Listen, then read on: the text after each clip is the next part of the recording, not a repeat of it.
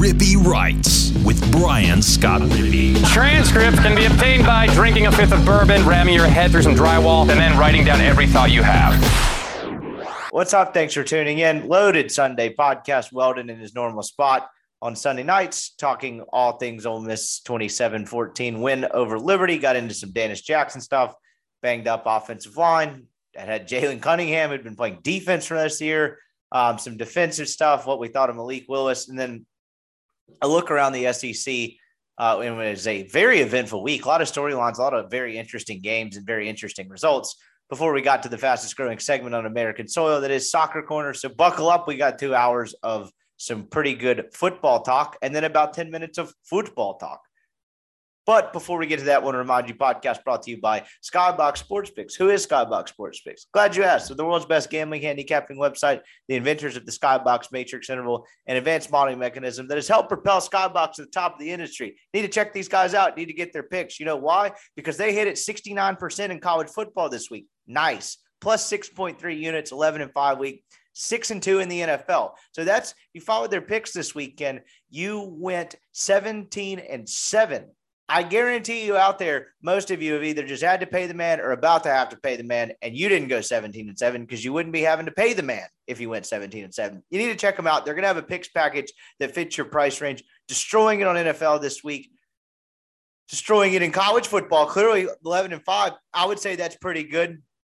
And they are going to lead you to profit more consistently than anyone else particularly your own dumb brain. I say that not as an insult because my own dumb brain loses me money. So check them out. They got month long packages, season long. I'd recommend just going the year long pass guy fully in all sports. It'll pay yourself back and then some. But if you're looking for something a little bit uh, cheaper and more affordable, whatever your price range is, they're going to have a picks package to fit it and your preferred sport. Check them out, skyboxsportspicks.com. Absolutely the best gambling hand, handicapping website in the industry. The results speak for themselves 69%. I didn't even want them to go 12 and 4. 11 and 5 is 69%. That is the perfect way to cap your weekend. Check them out, skyboxsportspicks.com. When you make your picks package, use the promo code RIPPY. Uh, we had some dudes a while back not checking in with the promo code. You're just wasting free money, and it lets them know you sent us. So it's a uh, it's a nice two way street there. Check them out, skyboxsportspicks.com. Podcast also brought to you by LB's University Avenue across from Kroger. Go see Greg Rippy Writes special right now. If you're a subscriber to the Rippy Writes newsletter, that's rippywrites.substack.com. Get a newsletter from me three to five times a week. That's completely free and discounted meats. You get a 16 ounce prime strip for 20 bucks and a $5 pack of sausage. That's one hell of a way to kickstart your football watching weekend. That would have made it even more perfect uh, as you watched a great slate of college games on Saturday. Maybe you're more of a Sunday guy. I don't know. But check them out. Go find all the specials that they have and all the great, great food. Lane Train special, bacon wrap filet, all kinds of awesome sausages, seafood. Greg's always got something incredible cooking up there. You need to go check them out. Don't go to Kroger. They want to, Greg wants to make your grilling experience great. And LB's is the best place in the world to get meat. It is awesome. Crab stuffed mushrooms. I'm headed to Oxford this weekend. Can't wait to stop by LB's because it is an absolute delight. And Oxford is lucky to have it. Check him out. LB's University Avenue across from Kroger. Last but not least, podcast also brought to you by Manscaped. That's right. Manscaped, all MPW digital podcasts. You need to join the more than 2 million men who trust Manscaped because they make precision tools for your jewels. It's time to make the better. It's time to make me time in the bath, me time your favorite time in the bathroom by choosing Manscaped.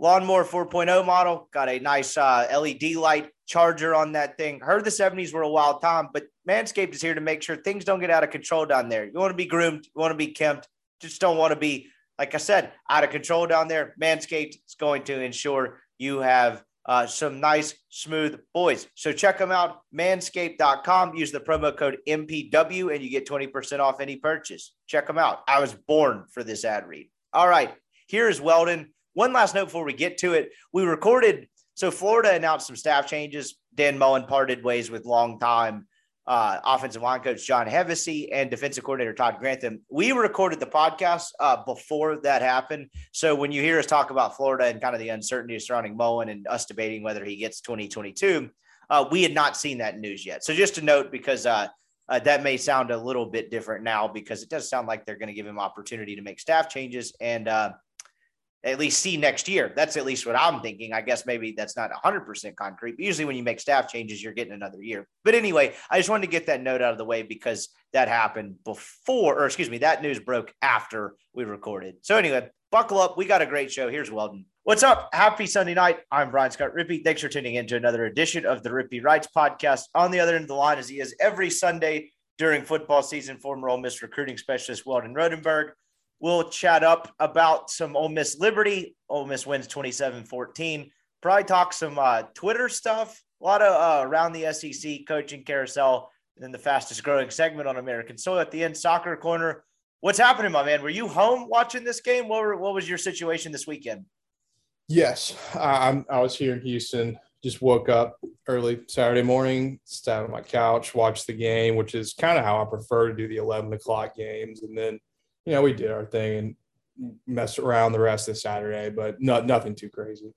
Yeah, I'm the exact same way. Honestly, I'm going to sound old and curmudgeony here, but that getting to the point where that's how I prefer to do any of the games at some point. Um, this was the first game I had watched by myself in my house since the Labor Day night game against Louisville, just because I'd work the next morning and not not going to go get too banged up with an uh, eight o'clock uh, eight o'clock appointment at work in the next morning. But it's uh it was nice, honestly. Uh I know people don't like being at 11 a.m. games, but like it was not that we have to be like totally completely locked in like reporters did or back when I did when I did this full time. But like the day being over in terms of what you have to pay attention to, being over by like three, and then just kind of having the rest of the day to piddle around and like watch football, go eat or something was actually quite nice. I really enjoyed yesterday. No, definitely. And it's so much better from a viewing perspective. Now, from an actual attendance perspective, obviously that's not as near as fun, but I love just waking up and uh, just rolling out of bed, 11 o'clock, catching like the picks on game day and then just getting into it.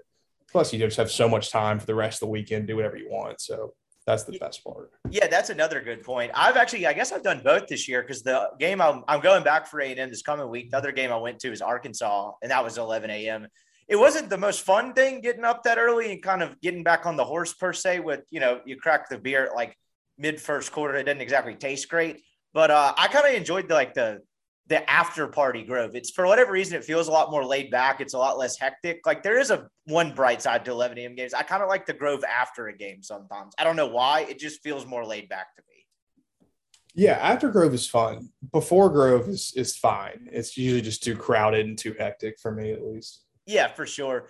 Let's uh. So we'll just get right into it. Ole Miss wins 27 to 14. They got up what I guess 24 to nothing Second half wasn't pretty. I think I, I was writing the note notebook this week or observations uh, in place of Neil because Neil was in Arkansas uh, visiting his kids, and I think I mentioned this on the post game show yesterday. That was the I got a, a little bit of the uh, sports writer problems that no one cares about taste again for the first time in a while where I'm writing as the game's going because we try to get it up within 10, 15 minutes of the game ending. And the way that second half went, about three or four of my notes either had to be deleted altogether or completely altered because there was a point in that game where it got kind of weird um, there in the second half. Liberty seemed to run the ball a bit better. What did you think overall? Uh, I guess the way I was actually going with that was my first sentence was Ole Miss survived. I know the game was never really in doubt, but to me, it just felt like they got through it. That's kind of what the goal was. Yeah, I think that's pretty fair. Uh, they did not play their best game, um, especially in the second half. First half, they played phenomenally, um, just in rhythm and all that, and uh, scripted plays. They ran perfectly, and they ran the ball well. And then, you know, in the second half, that they go down, Liberty scores immediately. I think you know Ole Miss got a little tight, but uh, just their inability to run the ball and sustain drives with how well the, the defense was playing was kind of, I guess, un, not unsettling, but just unfortunate for the way the game could have gone because it could have been just a total blowout. Uh, but Liberty's tough. The, the Willis kid is really tough. I mean, he got his ass kicked all day long and like really never, never kept stopped going. And um, you know, they're not a great football team, and Ole Miss did exactly what they needed to do, but definitely wasn't the most satisfying victory ever. No, the defense played pretty well, except for really two drives. I thought. I mean, the the rushing numbers that Liberty ended up with weren't great, but I mean, hell, they ended up running the football 55 times. Uh, ended up with 284 yards. But yeah, I it was weird because you could look at it from both sides, right? You mentioned, I, I think you're dead on there with Ole Miss's inability to sustain drives and run the football, kind of kept them from putting the game away pretty early. You know, if the defense comes out and gets that uh, stop to open the second half, the offense can muster up one more score and it's 34 nothing, or excuse me, 31 nothing. Then you're talking about an entirely different field, but they give up the touchdown.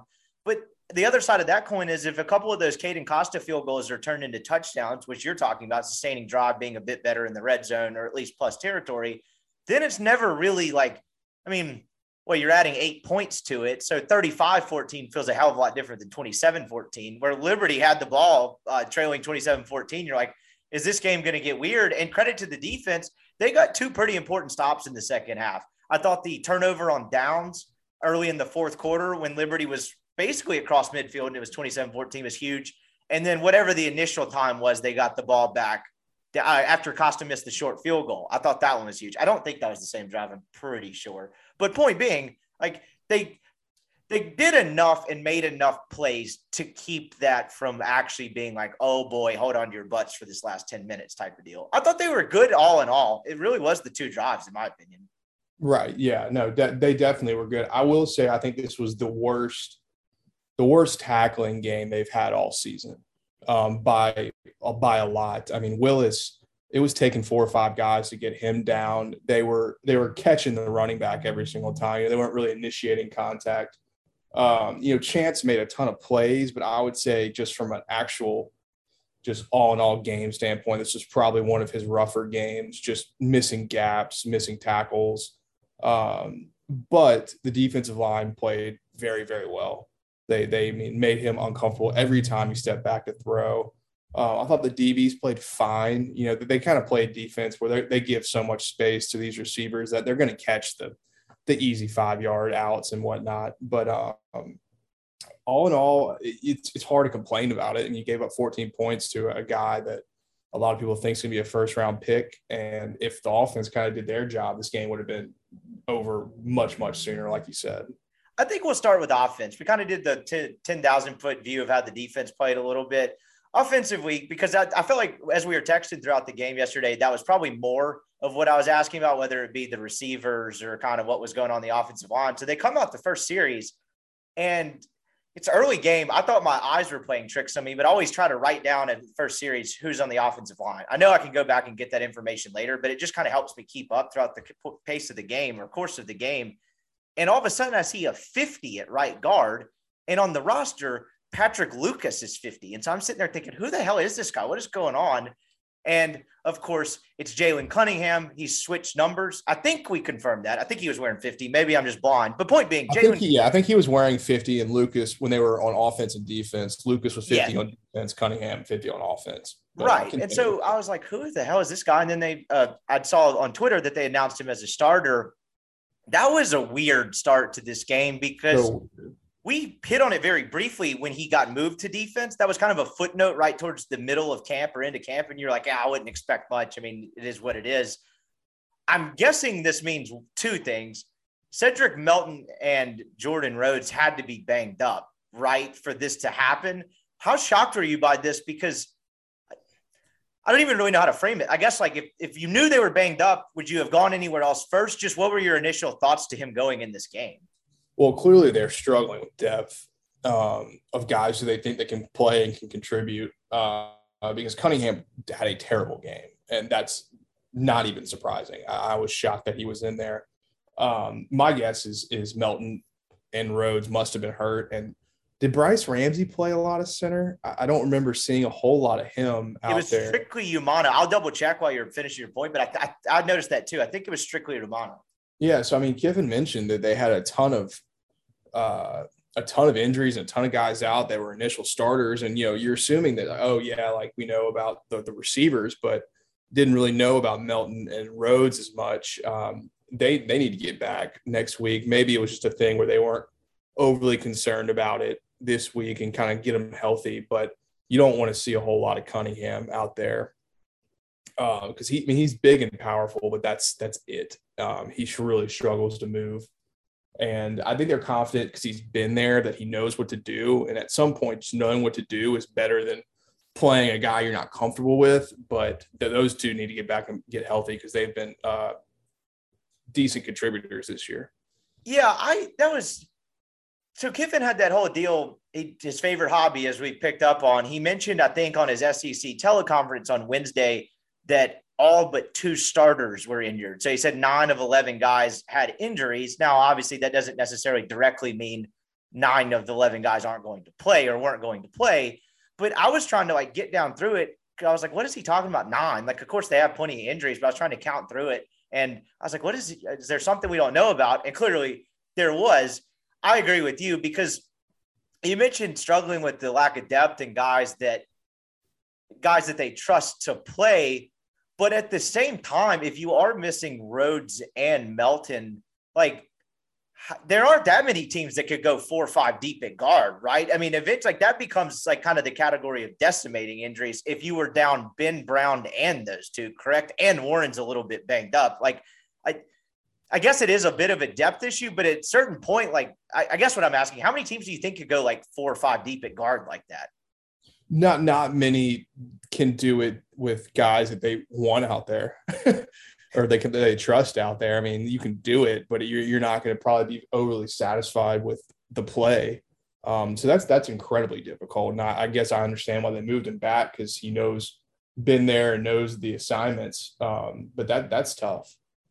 Yeah, that is tough to do. So, yeah, I guess they they do need them back. That's very much clear. But then it was weird. Ole Miss breaks a play at the Jerrion Ealy run on the first play of the game. I, that ended up being pretty important with how how much they struggled to sustain drives later on in the game. So let's talk about this. This is a question I wrote down yesterday. They scored the same thing kind of happened to Auburn. They weren't great in the first half offensively against Auburn, but given everything that went on in Corral exiting the game, the 17 points they had at halftime felt fine, right? But then the second half, they only scored three points. I mean, you're talking about two second halves in a row where they've yet to score a touchdown.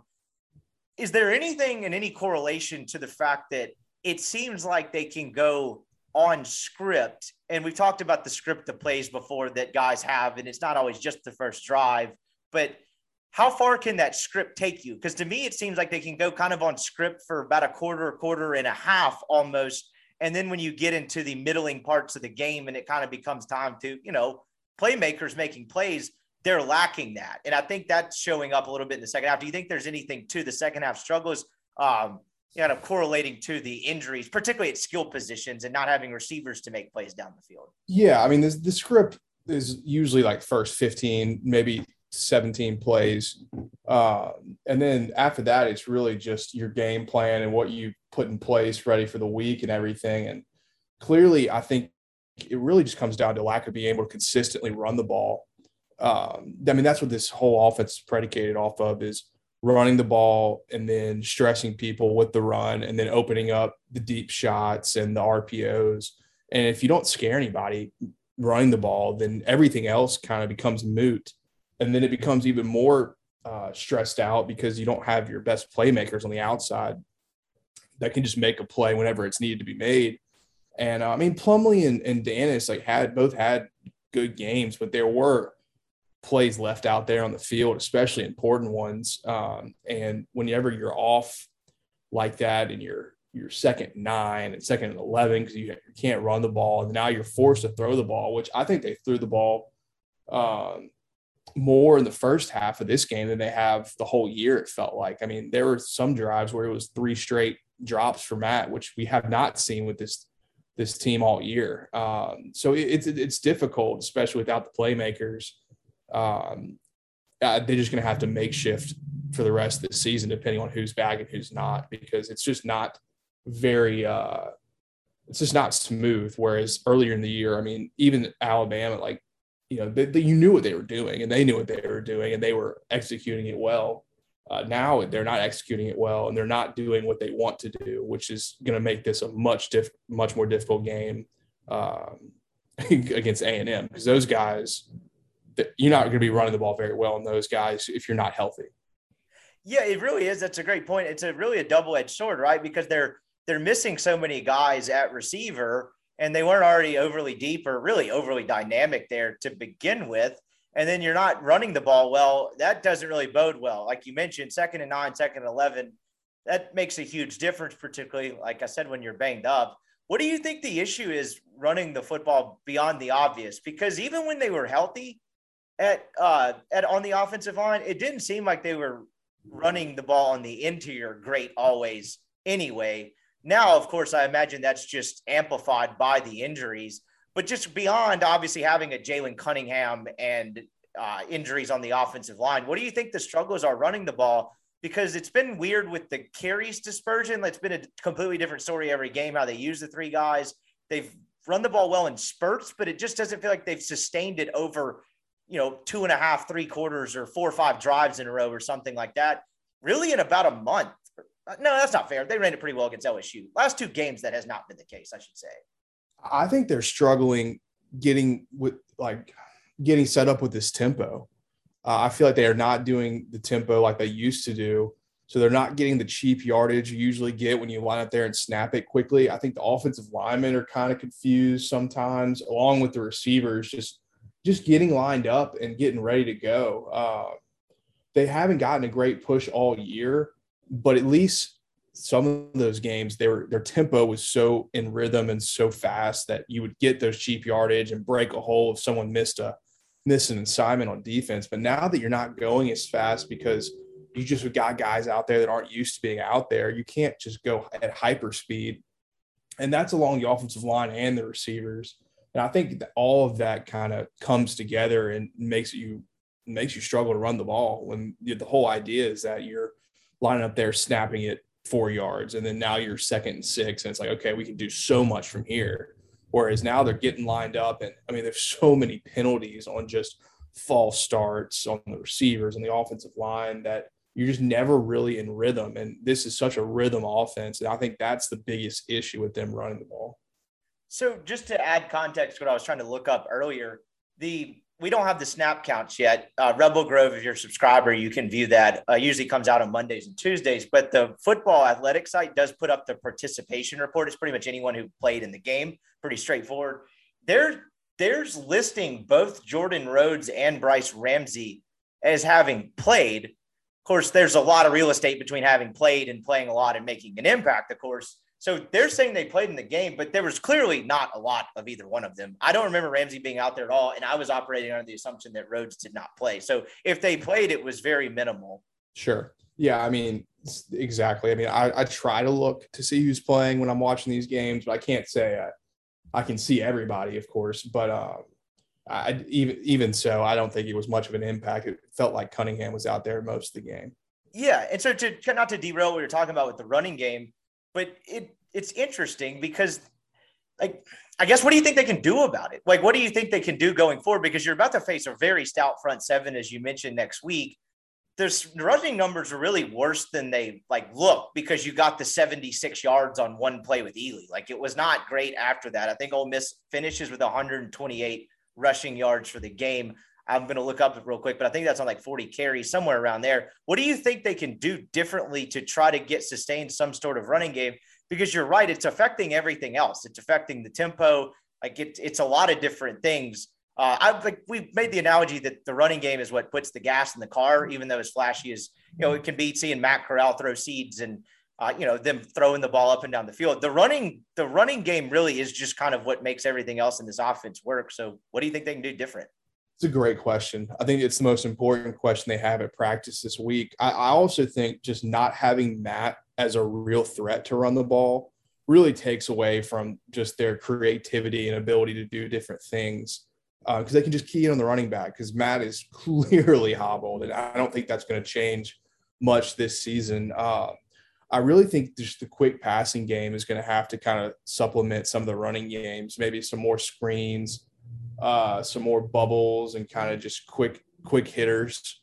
Um, but they're gonna have to figure out a way. Maybe they just kind of throw in some different kind of run schemes, some counters, some outside zones, more of the Drummond and uh, Plumlee uh, jet sweeps. Uh, I, it, they're gonna have to find a lot of different ways to move the ball. Seven carries for Snoop Conner and only three for Henry Parrish. Jerrion Ealy leads with 10 it's it's this is one of the more fascinating things to follow, and it may just be completely aimless because there may not necessarily be a concrete rhyme or reason to all of this on a week by week basis or like over a long term basis. But what did you think of how the running backs were used? Because you saw very little of Parrish. Snoop just didn't have very much success. And I imagine there's a pretty direct correlation there with them struggling to block, particularly in the interior, as that's kind of his thing. Just how, what did you think of how the carries were like divvied up and just the use of the three? Because that remains a mystery each week, it seems like, because yeah. non factor last week. it's impossible to understand what they're doing with the uh, the running back rotations. I, I I don't think I ever remember a team like this where you've got three really productive, good running backs and their carries are just completely just almost made up every single week. It really um, and it's not even like a necessarily a negative. Um, you know that they trust all three of them. I think all three of them are have always been very productive and played well this year. I mean, Ealy's kind of had a little weird down stretch, but he shows you what he can do when he's playing well. Um, I don't know what to make of it because even Snoop, Snoop had like you know you said seven carries and like three of those were on the last three plays of the game where they were right. like should have just kneeled the ball. I don't know what was going on there. I had that written um, down to get to, Vince. I didn't understand that. I, I, don't think there's really anything to see about it that's like that big of a deal. I, right. I, I just thought it was kind of funny or kind of kind of weird. Um, they're just going to keep mixing and matching the whole year. And I guess they kind of go with the hot hand. And I wouldn't say Ealy was necessarily hot today, but at least early, he looked like he was going to have some success and, and did. Uh, and I think that's just kind of what they've been doing these games. It's, you know, this game is Snoop is really, you know, running well early. They'll keep it with him and they'll mix in Parrish. And uh, I mean, it's just a, it's kind of bizarre. I really don't exactly know why they have the rotation it is.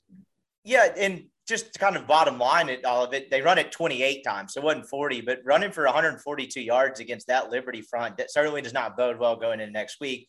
That puts another emphasis on needing, you know, basically, I don't know if it's Rhodes or Melton or either one or some combination of both, but basically, that's not have Jalen Cunningham out there would be beneficial to them next week, is probably the best way to put it. So I think you're right. I think it's the most important thing they need to figure out next week because if they're sort of one dimensional like that and playing it's not even behind the sticks, but just in second and medium and second and long is probably the best way to go about it. That second and seven to second and 12 range, I don't like their chances of success. Like those first down runs and that tempo thing is going to have to come back for them to have uh, any sort of shot, I think, against Texas A&M because, you know, for all their flaws, and I think they're paying playing a lot better football over the last month. I think that state game and then the bye week they had or whatever was kind of a turning point for them but that's a stout defensive front, and that's going to be tough to run the ball on. And uh, you talk about a game that I don't think it'll go this way, but if they can't run it and they're you know having to kind of search and find different things, I mean that could that could get out of hand. Like you could fall behind quickly, and then I mean you've seen them try to chase games; it doesn't bode well. Yeah, because I mean, not only is their front seven incredibly athletic, but their DBs are long and it's been an issue getting open this whole year with some of these backup receivers, and it's not going to be much different against these A&M guys. They're that whole defense is long and athletic and quick.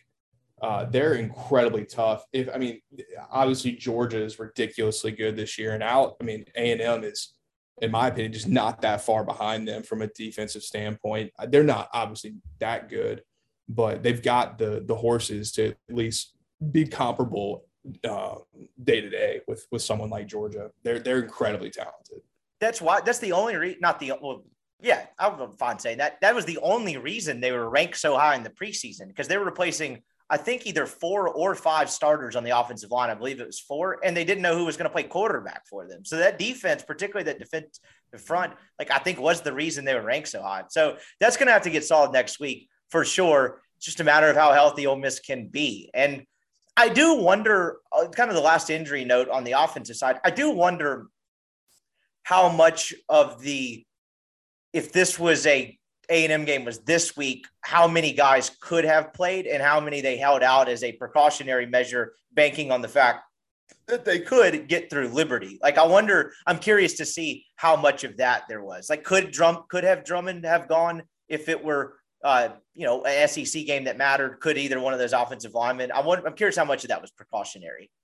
Yeah, I'm sure at least part of it was. I mean, Kiffin came out with that quote saying like he you know, he used to push guys when he was younger, but now, you know, with the NFL and stuff like that, he doesn't. You can read that quote into a lot of different ways when he's talking yeah. about Braylon, um, who did play today, who did play today. Um, yeah. And, uh, but I think part of that is true. He's like, I'm not going to push these guys um, against a team like Liberty. And they, they had enough guys out there to win the game pretty handily. And, and they did in, in the long run. Uh, they did handle them uh, without at least too much stress, uh, even though they were missing some guys. I think you'll see some guys back. I don't know if you're going to see like everyone keeps talking about Mingo. I just I don't get that. I don't think that it doesn't sound like he'd come back. I'm with you. Yeah, maybe if this was Alabama, he'd come back because that's just what they do. They those guys tear their ACLs and they're back in like three months um, because they're just different. Uh, I, I that would be pretty shocking. I know there was some talk about him not having a boot on and everything, and that'd be great if he did. And it'd be nice to have all three of them. But I, I I'm not counting on that by any means. If you think about it, he had surgery, correct? I'm, I'm pretty sure I'm correct in that assessment. yeah, he did. So that's not that long ago. That's the Alabama game was October 1st, and that was the first game he missed. So even if it happened, you know, five, six days before that, whatever the case may be, that's again not a doctor here, but you're talking about playing five weeks off of a foot surgery. That doesn't seem realistic. Not only is it not just being healthy, but getting back in like I, I hate the term football. That's what I'm saying. It's it's not like yeah. Getting ready to play a football game. It's not about the actual injury. It, it's the the football shape. Because I mean, I'm sure he's working out and trying to be in the best shape he can under the circumstances, but that doesn't mean he's in uh, playing 45 snaps of a game football shape, along with definitely not being 100%. Um, him coming back is not impossible, but is it likely? I would say no. Agreed. And that's a good transition to the other part of this offensive thing I wanted to get to. The story of the day, I think, outside of um, you know, the weird deal on the offensive line was clearly Dannis Jackson and John Rice Plumlee. And we can start with Dannis. It felt like he got the full Dannis experience on uh, Saturday, did you not? Like there were a couple plays where he flashed some really nice things. The speed is real. You know, Corral hits him on the deep touchdown. He also has the false start to where he's not completely set on that crucial third down that they ended up converting, granted. But I think he was amongst the group. So you had that sequence on that fourth fourth quarter series where Ole Miss was driving and could have really put away the game. And it's like second and 20 or something, and Corral throws one and Plumlee, and they get like 19 of it back. So it's third and one. They try to go quickly. He's not set. False start becomes third and six. They pick that up, but the very next four down sequence, fourth and seven, they're getting ready to go for it. And they call false start, but they say not all 11 players are set. Clearly, the receivers are not set. You could see that in the TV screen. You could blame it on a number of guys. So there was some bad in there as well. And then you had the drop, but he at the end of the day, seven catches or six catches for 126 is six catches for 126. They needed a contribution, and he provided that in spades. Yes, he you, you definitely got the full experience with him. But I also do think that you saw what can happen for a guy like Dannis, which is more of a rep guy, where if he's out there playing every single series, he gets into the groove of the game and is just more comfortable. Um, and he had a tough drop early, even though Matt definitely threw that ball behind him. Uh, Dannis just needs to settle into the zone instead of sprinting right through it. But you, you saw the talent and why me and even Kiffin after the game have said that like they're they're confident this kid have been waiting for him to kind of break out a little bit because he is legit speed. He can catch when he's open. He's been struggling making contested catches. That's always been his biggest issue, like over the middle and everything like that. But he played very, very well. He did. He he gave you the deep threat you needed to make them uh, at least respect it. Um, he, he's incredibly difficult to defend across the field. So the crossing routes, I mean, they're not keeping up with him. And um, he, he made the tough catch in that deep ball. I mean, he, he did a lot of really, really good things. He's tough after the catch. Um, just has to kind of work on the simple things. And that's always been the biggest issue with a young receiver, and especially Dannis, is just processing, knowing where you need to be, not overthinking, but just being faster, not just playing fast, but thinking fast. And if he can get that done, uh, especially now that he's playing more, I think he will. I think you're going to see him be a much bigger contributor um, for the rest of the year. Yeah, I mean, all in all, right? At the end of the day, I can't remember what I wrote in the observations per se, but I left that thinking this was a good day for Dannis Jackson from a confidence standpoint and a good day for Ole Miss because if it had been a complete train wreck again, it's like, God, when is this ever going to happen? So, like, it wasn't perfect, but that has to give him some confidence. And you finally kind of saw it and saw him contribute. Now, it would mean a whole hell of a lot more if that happened, you know, next week against A&M or something like that. But it's at least a start and something you can build off of. The quote last week after the Auburn game that Kiffin had about receivers not lining up, knowing what to do and where to go really ruffled some feathers. I saw a lot of message board conversation about it. And I texted you yesterday as I was writing about it, trying to get more context about what exactly goes into that. Like how, you know, the novice football brain of mine would be like, how does a guy that's been in this offense for two years and been playing college football for three years still not know what to do and where to go? And you hit on this a little bit just in your what you said a second ago. There's a lot more that goes into that, right? This offense moves fast. You're talking about the processing and like I guess kind of knowing what to do and where to go very quickly. I, I, guess kind of give me your best articulation of how hard that is to do and why it takes some guys longer to pick it up. Is it really that complex to play receiver in this offense? I'm not going to sit here and say it's like playing a receiver in Sean Payton's offense okay. because that's that's, that's, that's not. Well, let's not over exaggerate how difficult it is. But it, it just it's a guy by guy deal. You know, you've got some guys who doesn't matter who it is that just process just like it's like math. You know, some people get math, or some people, you know, get football. You know, you wouldn't think Jameis Winston's a very smart guy, but going through the draft process, all the people that went and had the individual meetings with him were like, okay, this guy understands football as much as Peyton Manning did. Um, so some of these receivers, and I guess we can talk about the young guys. Uh, maybe they it's just an individual basis. Like you know, they just don't fully understand it as well. And yes, you can, there can be some coaching aspects where they can do things uh, better and make it easier. And um, that's kind of a little cop out because at some point it's on, it's on the player to figure it out. Um, but it's a difference between guys who just get it and guys who are kind of rep guys who just need to be in there doing it over and over again in order to understand it. And it's not, I'm not saying like you know some of these kids are stupid because that's not that's not what i'm saying at all. That that's 100% not what i'm saying. So do not get that twisted. No, but some people sense, just yeah process football differently and sometimes it's harder to understand you know exactly what your responsibilities are especially when you're playing an offense that goes as fast as Ole Miss wants to go. That just you know expedites how much more you have to understand about your assignments throughout a game. And I thought that despite a few boneheaded penalties, he really seemed to be playing faster and processing faster and being where he needed to be. Um, and that's a good start for him. And I think it was really nice to see him being able to play a full game and seeing exactly what he can bring to the team when he's out there. And I think the reason he hasn't been able to get these kinds of reps and opportunities is because he hasn't been able to know where to be. And it's, it's really as simple as that. But you do see what he can be when he's got it all figured out.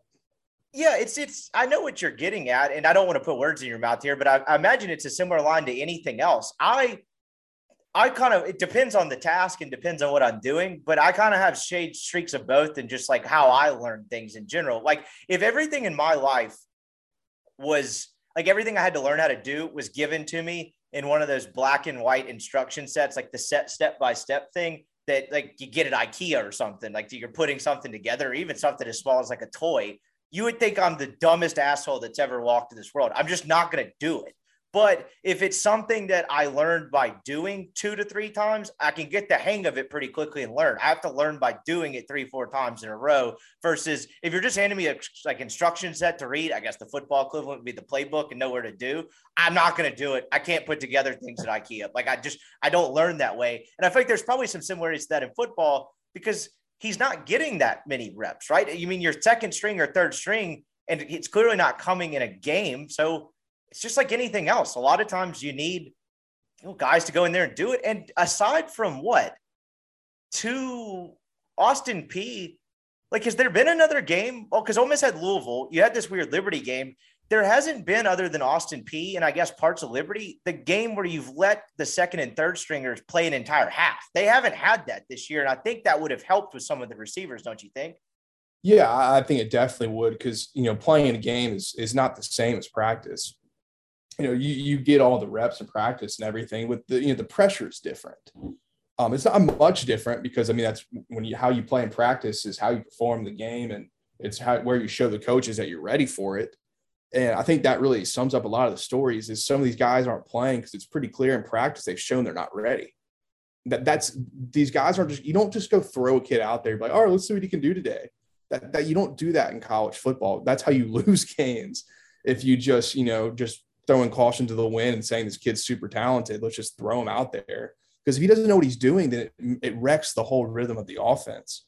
Um, and yeah, they haven't been able to get a lot of game reps out of these guys because they have had a lot of games that have been out of hand at all. Um, so it, it's good to see now. And uh, I mean, I'm sure you'll see at least, hopefully, a little bit against Vanderbilt.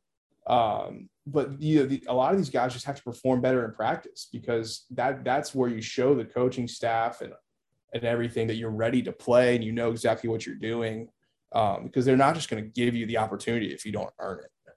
Right. It's it reminds me in some senses, like kind of making the point about not having the typical couple cupcake games. The first year when Shea Patterson was here and he was sitting behind uh, Chad Kelly or whatever, or uh, I can't even remember who it was. Maybe I'm using the wrong example, but the four game rule where you have the quarterback come in, it's like, can you play him in four games? If they Ole Miss had one of those this year, I'm not sure there'd have been four games where this kid could have played in. Like, I think, I don't know if you could exhaust the four game threshold for any backup at this point, if that was like a concern, if that makes any sense at all. But yeah, so it was good to see. I thought it was at the end of the day a net positive, clearly, for Dannis Jackson. The other story is Plumlee. And some of his numbers are a little skewed. He has seven catches for 110. I, I couldn't go back and tell you. I guess I, if I really wanted to, I could add it up. Some of a couple of these are the touch pass like stats, whatever. Like it's basically the sweep, but clearly if you drop it, it's an incomplete pass instead of a fumble type of deal. Right. But he showed enough. I know he's very much still a work in progress, but he hasn't played receiver a long time. But at the end of the day, 100 yards, 100 yards, seven catches is seven catches. Like I wrote yesterday, I think it wouldn't. There's enough there to where it wouldn't stun me if he became a pretty consistent and productive SEC receiver by by the end of his career. Did as your thoughts on the Plumlee thing at receiver changed at all based off yesterday or anything you've seen this year? No, not really. I, I think he is very productive running, you know, not very difficult routes whenever he's just running across the field using his speed to get open. Uh, I think his hands have were better, except for, of course, the most crucial play he had was a slant route where he just dropped the ball on, on third and eight, which was killer because they were just gone for it on fourth and one. Uh, I, I, think he's a good enough player that you need to, he has to be incorporated some way, especially with all the injuries. Am I going to say that he's like turned this corner and now he's going to go play in the NFL and be, you know, Wes Welker? No. Yeah. But he had a good game and they needed him to have a good game just because of all the, the injuries they've had. And um, I mean, he brings an element that is always useful in that speed. Um, so it was good to see him play really well. Yeah, and I if you I didn't prepare a eulogy, but I feel like I probably should because the Plumlee package can officially that topic can be put underground six feet under. It needs to be removed from every radio show lineup. I probably am not bringing it up again, other than to troll some folks. Kiffin planted the seed on Reb Talk on Thursday. Got asked a question. There were some kind of behind the scenes rumbling, I'd say, where you're just talking to people around there, kind of not clear, clearly, like I'm not a reporter anymore, like off the record type stuff, just kind of back channel conversation that, you know, they might try to preserve Corral and their Plumlee's going to play a big role. Guess what? I think he had one snap there and it got blown up. Uh, are you ready to attend this funeral? Because I think this is officially dead. He is not going to play quarterback anymore. No, it's dead. Um, and of course, the one play they put him back there, he reads it completely wrong, which is feel like he does that all the time, especially last year when he had the opportunities to play quarterback. He just never hands it off. He just always takes it. Um, doesn't matter what the what the defensive end is doing. Whether I love that strategy though. Like I like that mindset. That nope, this is all me, pal. Like I know this is a read option, but actually it's a QB sweep. Yep, it, that is exactly what it's going to be. Um, so I was honestly surprised he even got back there, and um, I, I think it's good to put on film because now A and M's going to have to waste at least an hour. Jimbo's going to waste an hour at some point throughout his week. uh, game planning for that. So th- there's a small positive to it, but yeah, I think that's done. It, it's dead. That's really like the, I wasn't overly impressed by him at receiver, but again, at the end of the day, like he Ole Miss needed those 110 yards. That is for that is for damn sure. So I don't know. Uh, you did get a spoiler of what the season will be next week. They uh they got plenty of content. I feel like they've been spread thin over the last couple of weeks with uh, Plumlee content, but they've got all kinds of stuff to put out there. Yeah, well, and I've said this from the beginning. Don't don't blame Plumlee you that. were early on this. It's the it's, Don't- the, it's the other way Yeah. around. It is it is definitely the other way around. They they want him on the screen, and yeah, I'm sure he enjoys it a little bit, but he's not over there like every day during the marketing meetings. Like, okay, like I think we got a really good thing thing going here. Um, I'm gonna do something like super funny at practice, and y'all come y'all come check it out. That that's not what's happening there. They, they love him, and I uh, why? I mean, he's good on camera, but I mean. I, I I know what you're getting at. Like he's on there a lot, but I, Yeah, no, I know it's. I don't. I, I don't even really watch the season very often. Uh, I haven't really watched it much. since I got out of college. I do know a lot of guys that work on the season are having the past fantastic what they do. Like they deserve all the awards they get because they do great work. But you were early on that all the way back in the summer. Um, you know, when I worked in house at the athletic department, the day, the morning of the season coming out, everyone involved in like in house sits down and watches it to make sure you know everything's approved and there's you know there's no like recruiting violations or something all kinds of weird ncaa stuff is in it? Uh, so you're saying you don't think plumlee is in that room when they're watching it the morning of being like scene three 24 minutes in that's left side my hair doesn't look as great so let's let's nix that. Maybe we get me in at the end singing playing piano and hadn't that one out in a month. You don't think that's happening? Yeah, no, because we've been in that room whenever they were doing it, trying to spot, make sure there's no analyst coaching in the videos and stuff like that. So no, there's not exactly a whole lot of player input there. Ole Miss goes up 24 to nothing. And it really felt like this game. I made this point yesterday on Chase, the post game Zoom we did. This game reached, you know, there was a chance, like we talked about, you know, can Ole Miss get up and kind of sit on them, get up 25, 30 points, get some guys out of there and rest? Or was this game with the first round quarterback potentially in Malik Willis going to get weird? To me, it reached like the precipice of both happening, but they weren't able to get over the edge. If Ole Miss 24 nothing gets a stop, goes up 31 nothing, this sucker's over. I don't know if they'd arrested guys, but like you're pretty much just you're not watching really for the result. And I know the game was never really hanging in the balance, but it reached the other side of that too. Ole Miss was not able to put the hammer down enough to get guys out of the game. But then it kind of reached the other thing after the back to back touchdowns where Liberty has the ball and is at least driving to go up 27 14. You know, someone got in an argument, not an argument, but someone kind of clapped back at me for in my notes, post game notes for saying the word survive because they didn't feel like the game was ever hanging in the balance. I don't necessarily disagree. And that's not really what I meant by it, but you've watched enough Ole Miss football. If that thing gets to 27 and 21 with seven minutes to go, you're a fumble away from everyone wanting to go pull their hair out or jump off a bridge. Like that got closer Yeah. to getting weird than people think. I yeah, I mean, it felt like they handled him, but there was definitely you're you're one play away from being like, oh shit, like you know, is this really going to happen here? Um, but I mean, to the defense's credit, they kind of shut that down, you know, throughout the second half, uh, later in the second half for sure. Um, it- it's just it's kind of the culmination of what we talked about. It's just the inability to run the ball will, will put you in positions like this against any team with a pulse, and Liberty at least has a pulse. Um, so that's why I think it was get, teetering on tragedy, So- but it never really got there. last thing on that, shockingly, I got derailed when I brought this up earlier. But why do you think this like the they clearly have had struggles running the ball, but why do you think that's really manifesting itself in the second half? Why do you think they've gone two back to back weeks without scoring a touchdown in the second half?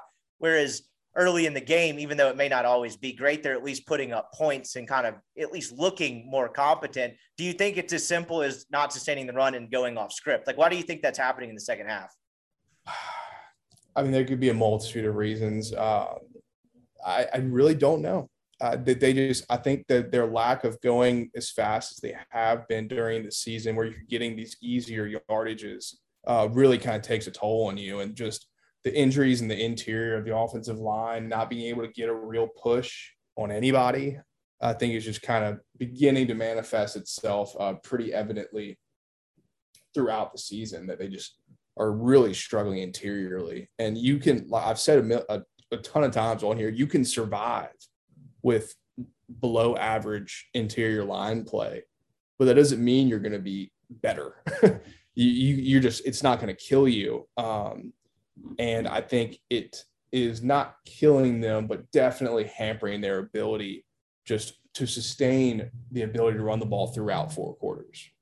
Speaking of halftime and adjustments, uh, Freeze, I thought, called a much better game in the second half, and the offense looked better. So it became clear early on that they knew that poor Liberty, I don't know what was said when they were watching Liberty's right tackle in particular on film, but I bet they were excited.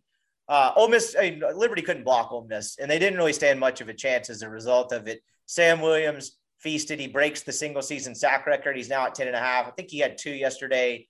Um, Cedric Johnson had two. You know, Sam Williams deservedly got a lot of the shine. I thought Cedric Johnson was really disruptive. He busted a couple of double teams. They seemed like he got double teamed almost as much as Williams did. That's very much a guess. That could be wrong, but I just noticed it a lot.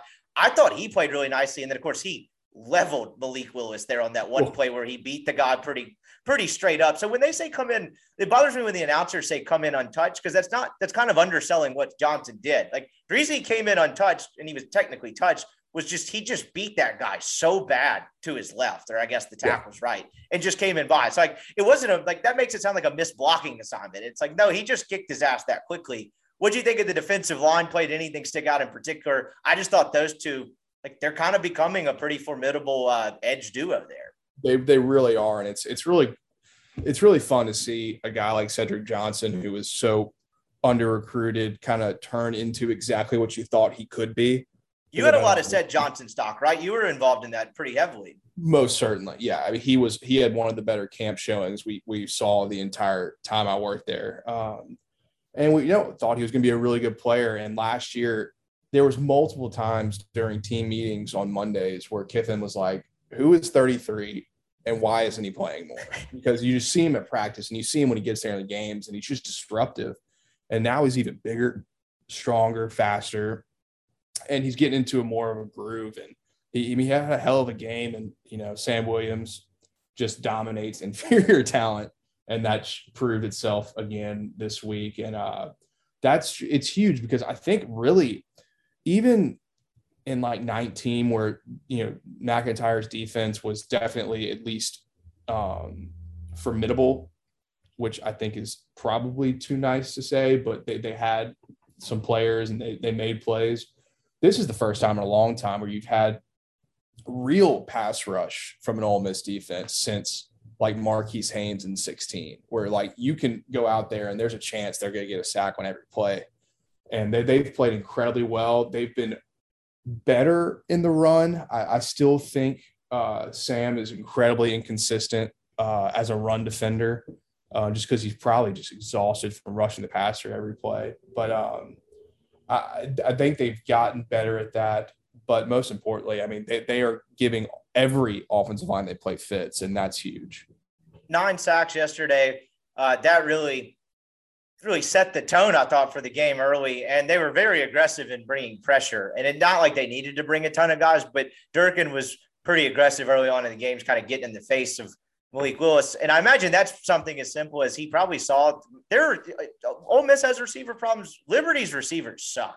Those no, guys are terrible. And I yeah. imagine they identified that. They're like, look, we can kind of leave our, our secondary and you know some less than optimal spots that maybe we wouldn't normally do just because these guys are brutal.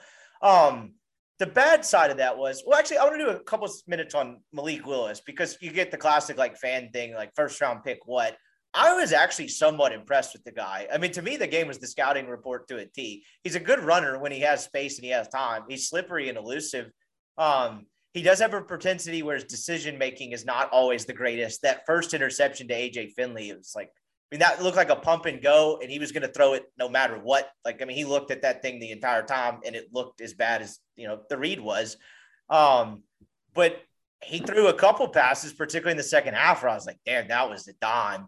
And if nothing else, he's tough as nails. That kid kept getting hit and kept getting hit and kept getting back up, and had a calm demeanor. And actually, Chase made this point, but I was I agree because I kind of had the same thought like positive body language. I mean, though much as he got hit, he didn't get demoralized. And so I was actually, I don't know what he'll be as an NFL prospect. That's not really something I'm good at evaluating. But I actually left that game somewhat impressed with him from a toughness standpoint. And when he was allowed to kind of show off his talent, you know, by not having, you know, four guys in his face every time, I thought he was actually pretty good. What did you think of Malik Willis watching him for four quarters? I think there was a lot of pros and cons, and was, I was actually really excited to watch him because I obviously do not watch a lot of Liberty football games. Um, early on, he he really struggled. He uh, looked incredibly uncomfortable in the pocket. Uh, it was really just eyeing on receivers. I mean, the one to the, the interception of Finley was just a classic, just bait interception, just something you don't want to see. Um, the pros, though, I mean, this kid is tough as hell getting his ass kicked all game. And he knew it probably coming in. That offensive line was not good. And he's like, this is going to be tough. And not once you ever see him frustrated. He wasn't frustrated the coaches, not his offensive line, not his receivers. He just kept playing.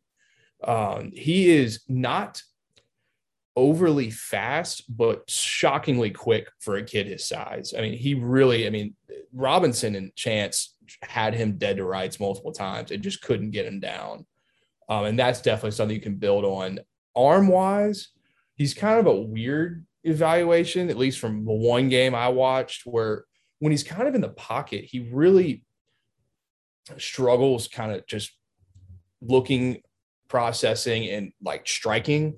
You see sometimes like it's just a long wind up and he gets it out there. But when he's on the run, I mean, he made one play where he's rolling out to his right and just throws a rope 25 yards for a first down right to the guy late in the game.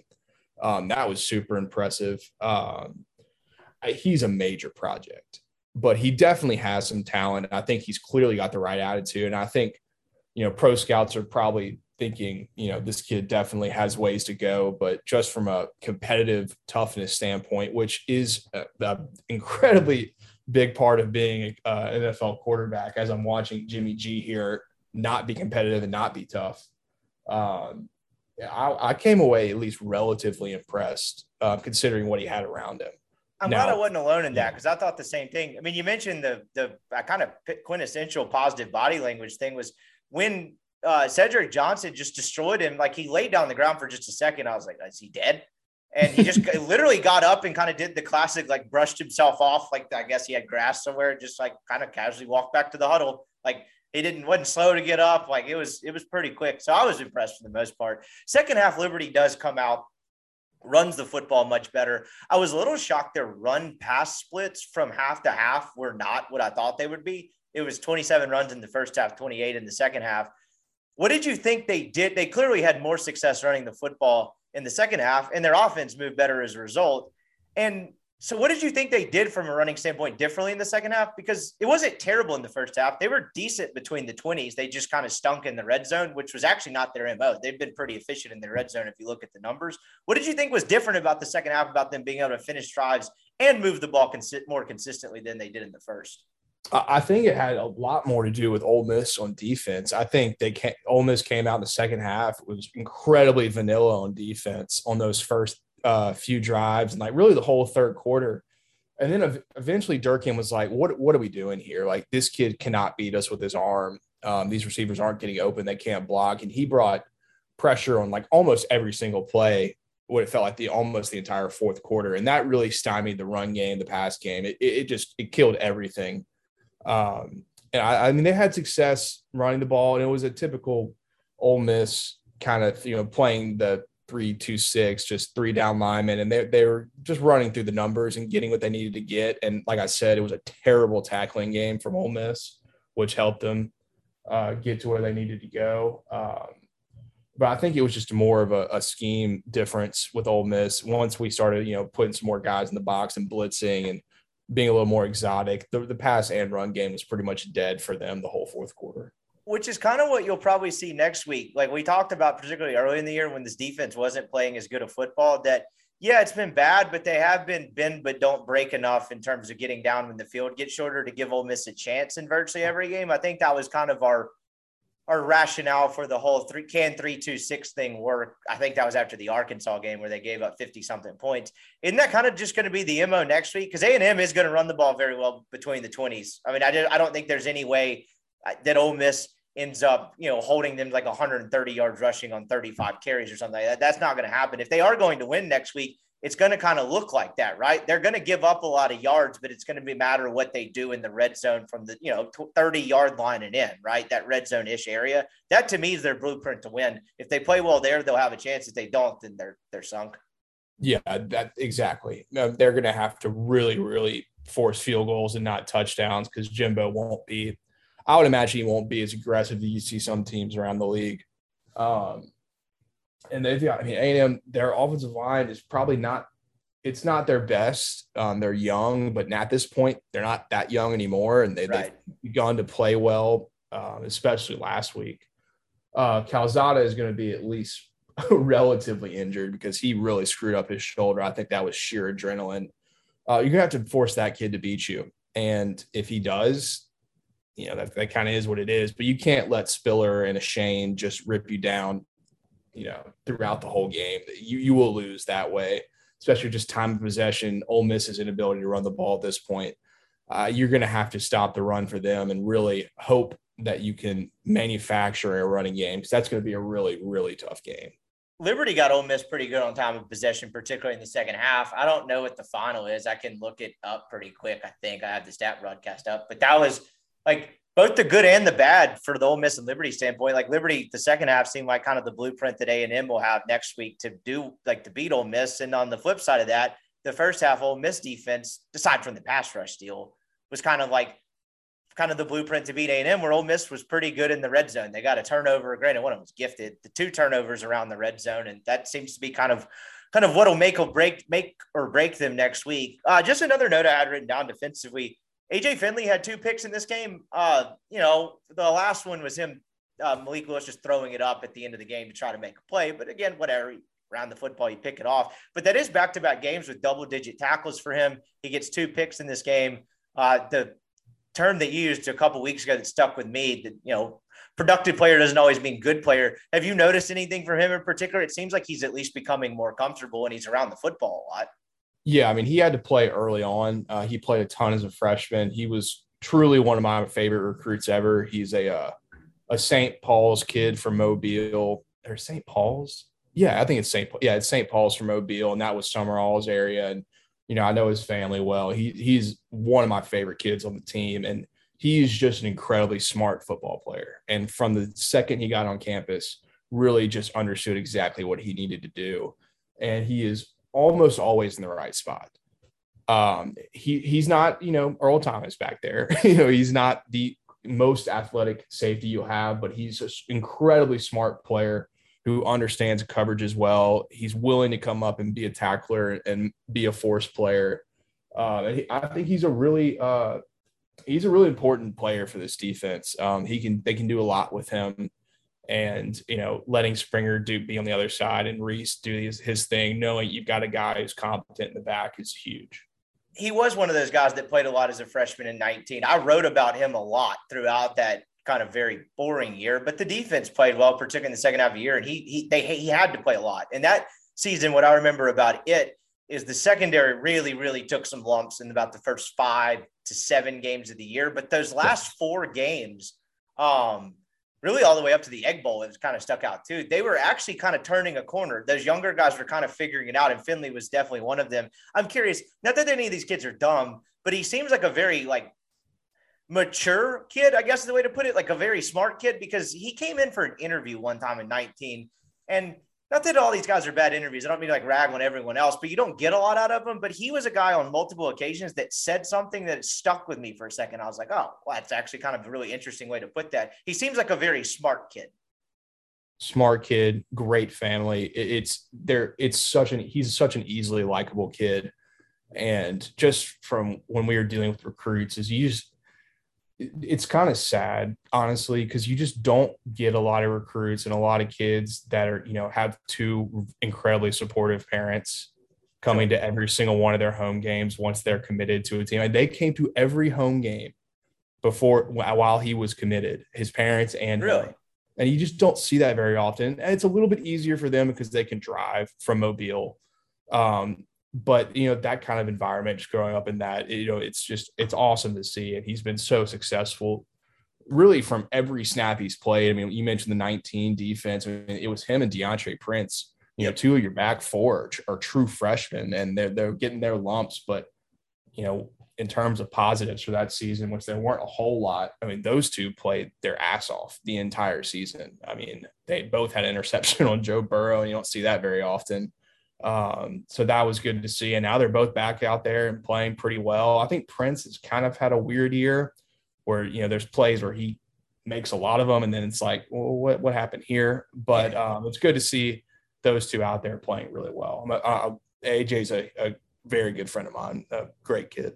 Is um is Prince super athletic? I may be thinking of the wrong kid. It is I can't remember which one of those ones that they recruited. It may not even been a kid they landed, but they were in it in the mix afterward. They're like, this kid's kind of a freak from like a link standpoint. I may be thinking of the wrong person. What is kind of his mo from evaluation standpoint?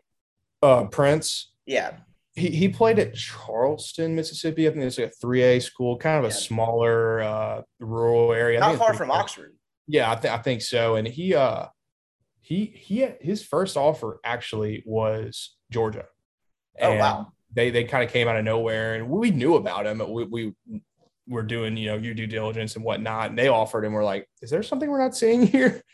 Um, and there really wasn't. Uh, but then once we offered, I mean, it was it was kind of a done hometown done deal thing. He played running back, receiver, DB. He was kind of all over the place and was really productive. Just kind of small. I mean, he still is not a very big kid, but just from an athletic standpoint for his size was was definitely a plus for him and he he's been very good last thing before we talk about twitter or two quick things um just another note I had written down yesterday. I know we we've done the Jake Springer thing over and over again, but he does seem like a huge advantage on the like being up by the line of scrimmage in that position. Um, when they, I guess I didn't pay a ton of attention when he transferred here, but he's clearly big enough to kind of at least be productive in the run stopping thing. Like, what what's kind of his value to helping stop the run because in those situations, whether it's pass rushing or being around the line of scrimmage, stop the run, he's lined up close to the line of scrimmage a lot. I'm sure that's just the nature of that position, but it's just something I've noticed since he's come back that seems to have really helped him in some spots. Yeah, he's just got phenomenal instincts as a tackler. He he can just see it and go and get it, and he's physical. Uh, he he adds a ton to the already pretty competent linebacking corps when you can just roll him down as basically playing an outside linebacker. Uh, he, he just does a lot. He's incredibly versatile and they use him in a ton of different ways. And I think Durkin loves being able to call defenses when he's got someone like that he's confident in. Um, he, he's huge for this team. I think he actually played linebacker at Navy, okay. kind of like an undersized linebacker, if I remember correctly. So he, he knows Academy what, linebacker. Right. So he knows what to do at that position. So now he he's learning a different one and just knows all the intangibles of everything. He, he's been way, way better than I thought he was going to be, to be honest. The other last thing, the very last thing I had really about this game, because I think we covered it all. I actually occasionally when you do this podcasting thing, you'll say something stupid. Uh, it may be breaking news. Uh, there's probably uh, a list of things out there over the years I've said are dumb. I mentioned yesterday that Ole Miss got out of the game pretty injury free. That was actually not the case. I just didn't have like put all of them together. So you had trying to make sure I have this right. So Tysheem Johnson left with an injury. I don't think he came back, um, which seems significant. Jalen Jones left the game with an injury, and then Sam Williams got hurt. It appeared his left hip at the end, came back in and tried to go, and then appeared to be in like decent amount of pain to where they had to get him off the field. Uh, clearly stating the obvious, they need Sam Williams next week that one looked the least serious of the three. But with regard to Tysheem Johnson, that's Tylan Knight playing if he can't go next week all week, right? That seems like a fairly significant drop off if he's not able to go against A and M. Yeah, I would say it's it's a significant drop off because Tysheem can just do a lot more in the coverage area, um, and he's he's played very well when he's out there. He's had a few rookie mistakes, but that kind of comes to territory um, it, it's definitely important to have him out there. I mean, Keidron was playing corner at some points in that game um, where he's been safety for most of the year, and I think that was probably when Jalen went out. Um, so yeah, I mean that's definitely a knock to the DB depth. Um, it's something they've built up this year, which is good. Um, but yeah, you definitely like to have him back. And Sam, Sam seems like he'll be fine. Uh, I hope.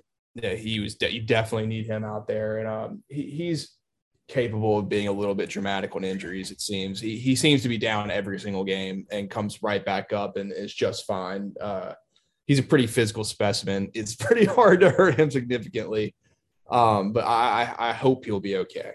It, he was like writhing in pain on the ground and like moving around though. So again, I we all were playing like couch doctor every time someone gets hurt. But I was like, okay, it's not like he's grabbing his knee to where it's something significant. It's almost like did he get kicked in the balls? No, it's his hip.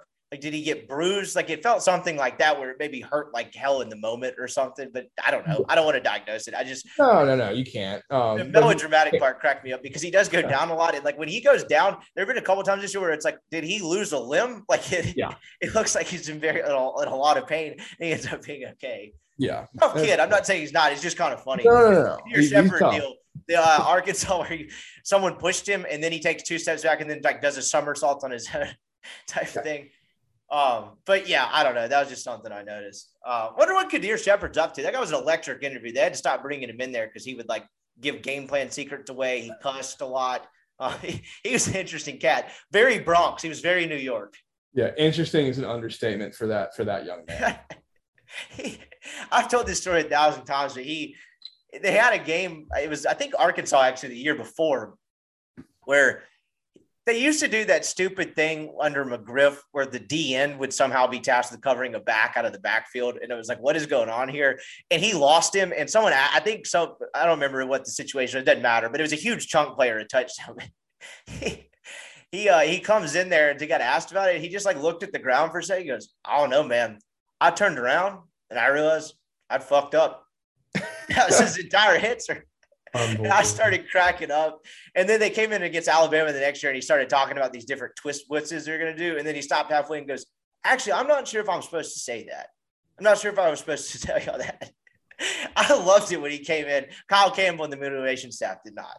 Yeah, that happens. Uh, anyway, uh, last night, those kind of covers it. Really fast, uh, fascinating matchup next week. A&M. Huge game. They're getting game day coming back. Um, First a lot of com- I got a lot of thoughts about that. about game day coming back? Yes. All right, go ahead. Lay it on me. Love game day. I think game day is not what it used to be, but Agreed. it's really awesome. I was not there the first time. Were you? I, I didn't yeah, get up for that. You went? It, I mean, it was awesome. Oh, it was, it's so cool. Um, it's really cool for the individual school who gets it. Sure. I, I don't think it's as important as uh as it used to be from like a national standpoint, where like everyone's getting up and the first thing they do is turn on game day. Um, the only thing I ask of Ole Miss, and I know they're not going to do it because they think they're cute and funny. Don't make Katy Perry the guest picker again. Don't fucking do it.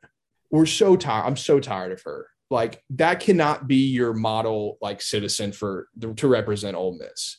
She she was great. She she used to be incredibly popular. She is not now, and it, it's just weird. Like pick Morgan Freeman pick someone cool to cool. represent you up there. And you know, and if it's not someone that doesn't represent you, like I mean, they had my boy from The Hangover who was hilarious. Like if they if game day wants to do someone random like that, let them do it. Don't don't press, don't push on what it was like eight years ago. Move on from it. She can do the hottie toddy chant if she wants to during the game. That that's cool. But I, I had had enough of Katy Perry. Don't is that, is not that make it happen. So I, does that that kind of makes sense? Where you said if they want to do something random, let them do it. Like there was pushback last time. That feels like that might be a Michael Thompson decision. Uh, read whatever the listeners want to read into that. Um, but I, I was curious. He's not Michael Thompson's not there anymore though. No, no, I know he's at A and M now, but back then yeah. he was correct. Um, yeah, no. The story behind why she was there. It's her manager's yeah. an Ole Miss alum, right? She was playing in Memphis, but like, why exactly. did they want to have some sort of loose Ole Miss tie? Is that what you were getting at? What do you What do you mean? What so, was like the the story I got was that her manager was an Ole Miss grad, and Correct. she was playing a concert in Memphis that Sunday, and so the manager was like, "Hey, she's available. She'll do it." Yeah. Were they wanting to have that as like, "Hi, look at like, hi, that's weird. Hey, look at this Ole Miss tie," or was that like the way you phrased that? I was just curious if there was pushback to it being completely random. They were like grabbing for straws to have some sort of loose old Miss tie with it. No, no, no, no. I don't. I don't think so. I was saying pushing to be random. Like you know, this year some of the guest pickers for these games haven't necessarily had a connection to the school. Right. No, that's what I'm getting at too. So whenever she came, I think. I mean, she was. She. I mean, that's eight years ago. She was like the biggest star in the world at that point. I mean, it was a it was a really big deal to have her. And it's your story is exactly correct. She was just in Memphis, had never been to a college football game, and wanted to go because she was close, and they ended up getting her on. Um, and that was great. And that was then. Just just find something different this time.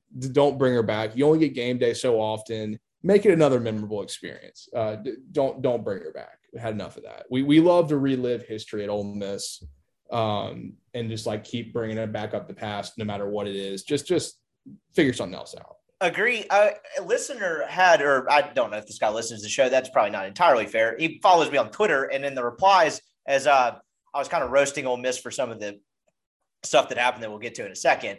But he mentioned he's like, bring Lance Lynn on, like kind of the old crusty pitcher he looks like he drinks some beer. He kind of uh like acts like he's a guy that drinks some beer. I know state when they had state the next week, Papelbon appeared to be pretty lit. That could be kind of funny. You get Lance Lynn, you require him to drink six beers before he's out there at least. That could yeah. be cool. Morgan Freeman would be cool. That I thought the Lance Lynn one was an interesting suggestion. Yeah, I mean that would definitely be cool. It's always nice to have someone out there who actually gives a shit. Right. I remember watching the first game day this year, and it was some country music artist who like looked like he was high and has never watched football in his life. Um, and it was that's like, their isn't that like Chase Rice or Chase Bryce or something? No, that's their, no. That's, that's yeah, their I mean, stereotypical bullpen. They love a good washed up country singer. A hundred percent. And th- this guy was like a he's like a newer, like you know, skinny jeans country guy who yeah. I'd never heard of. So don't do that, dear God. But you know, so, someone you could have someone with a tie. I know, like uh, Charlie Day's wife went to Ole Miss and the Always Sunny guy, and he he's a he's an Ole Miss guy. Like he'd probably be funny. Um, but like I remember Baylor had the the home makeover crew, the the the couple, whatever their name is. Um, I know they're very famous, and they were like literally couldn't give two shits about picking games and like looked like they were like fighting each other on set. Like that that's dumb. Um, but it, will be really cool to have it. It's a night game, and that that'll add to it. Uh, it's it's cool. You know, you don't get it very often. It's only second time ever they've had it. So do, do it right. Don't don't bring up other stuff that already has been done. Going to be a cold day in Oxford, Mississippi, because I will be. I will not be attending game day. Uh, that's just not my cup of tea, particularly anymore.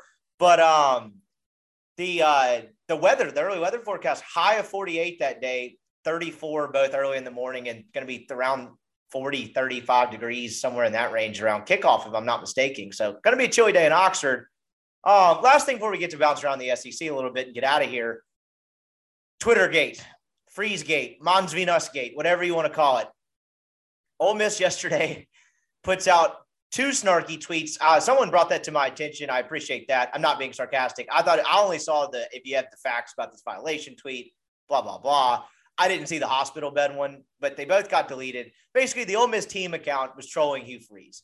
I haven't noticed such things, but Chase laid out a pretty decent case that the Twitter account in general has gotten snarky as of late, snarkier, where they used to be vanilla to a fault. I don't keep up with the Ole Miss Twitter account. I, am pretty sure I follow it. I know I follow it. I don't know why I said that, but like I'm not like logged into a lot of their content. Doubt it on that. Just doesn't really interest me. But they tweet them out. The if you believe in such a thing that some conservative pundits have termed the blue checkmark brigade, brigade uh, I have a different definition of that. Just your insufferable sports writers seem to get upset by it. Um, it was a nice mix of that and former Ole Miss staffers. Uh, Brennan Chapman replied to him. That got a lot of tra- traction. Brennan seemed a little more lighthearted about it, where he's like, "Oh, I stepped away from my phone. This turned out disaster, hotty toddy." To where he like wasn't. I don't think he was really that mad, but he was like, "This is dumb." And sure. I get that. He's a Freeze guy. Freeze gave him a job and gave him a whole lot of opportunity. Like it, it would be shocking if he were like anti freeze, but it was a nice mix of that. I, it, I'm mostly bringing this up tongue in cheek because it doesn't really matter. I'd had a few at that uh, rocking in that concert last night and decided to spend 10 minutes while we were waiting just dunking on Ole Miss for it because I found it to be incredibly dumb. I don't even know where to start. Just your thoughts on this Twitter gate. I think if you're, I thought it was funny. I did think it lacked self awareness because we can get into that in a little bit. But if you're yeah. going to do it, what did you expect? You tweeted it to rile people up. Now you're shocked that people are mad. If you're going to do it, leave it up or don't do it at all. but then it turned into issuing a public apology to Chris Low. It was just incredibly over the top over a tweet about a tweet. I just thought the whole thing was stupid. What were your thoughts? Yeah, I, there's there's a lot of thoughts kind of about it. Um, you know, I thought it was funny, but at the same time, it's clear that Ole Miss wasn't on the same page. Like Keith Carter, like did not know this was coming out, and probably something you should throw by the AD um, before you do it, so that this something like this doesn't happen where you have to retract everything and issue apologies. Um, but I do understand, like from someone like Brennan, you know, not loving it because you know the, the guy is still a human being and you're just dunking on him in public um so that's kind of it's kind of a little bit much i thought uh, it was uh, piling on too that was my first instinct i was like geez like the guy coached pretty good second half he has far yeah. worse soldiers out there to guide him like he's inferior talent like I, that was my first reaction i was like geez that seems a little harsh but then you know the normal rational part of my brain kicked in i was like it's twitter who cares type of right. thing but yeah. some people can't turn that off. But I was with you. I was like, Jesus seems piling on.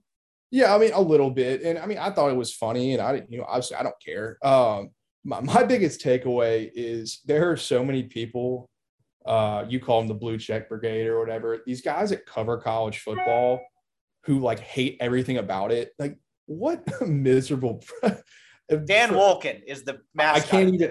I mean, him and the who's the other guy I see him on Twitter all the time. I think I follow. I think he went to Ole Miss. Oh, Steven Godfrey. He did go to Ole Miss. Yeah, Ole Miss he's the one who did the documentary or whatever. Correct. The, uh, the ironic part about that, he was the only one that would tell kind of both sides of the thing throughout it. Right. Um, yes. Well, he clearly thinks people care about what he has to say about a lot of things. He seems so miserable just like all this commenting on like all of that and all the Ole Miss stuff. Maybe he didn't get a great reception on his little documentary or whatever. Um, he like he, he does his life is covering college football, and all these guys do not just him, but all of them. They just shit on college football. Like what a miserable existence. I mean, like why why do you do that as your livelihood if you just are going to sit there and like complain and bitch about everything it does? Like cover something else. Cover politics you know, do something else. Like, don't spend your afternoon bitching and complaining and writing a column about Twitter.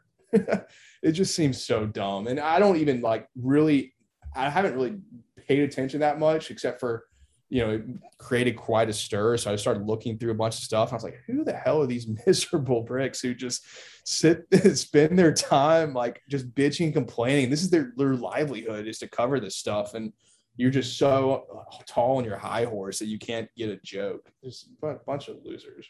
Yeah, I agree. So I will not push back on anything you said. Like, don't think that I'm like defending Godfrey like on your behalf here.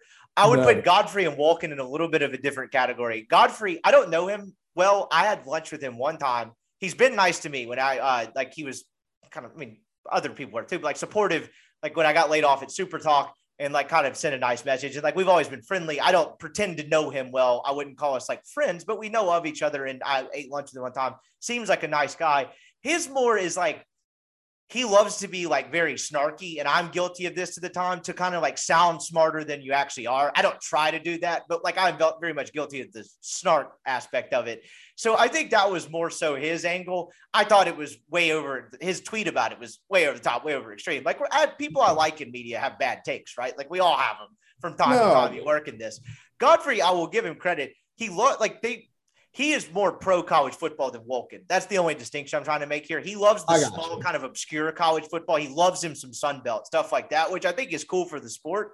So, I, yes, I thought that his take. I'll go find the tweet, or if I even could. Like, I actually no, I'm not because I don't want to spend time on it. Whatever he tweeted.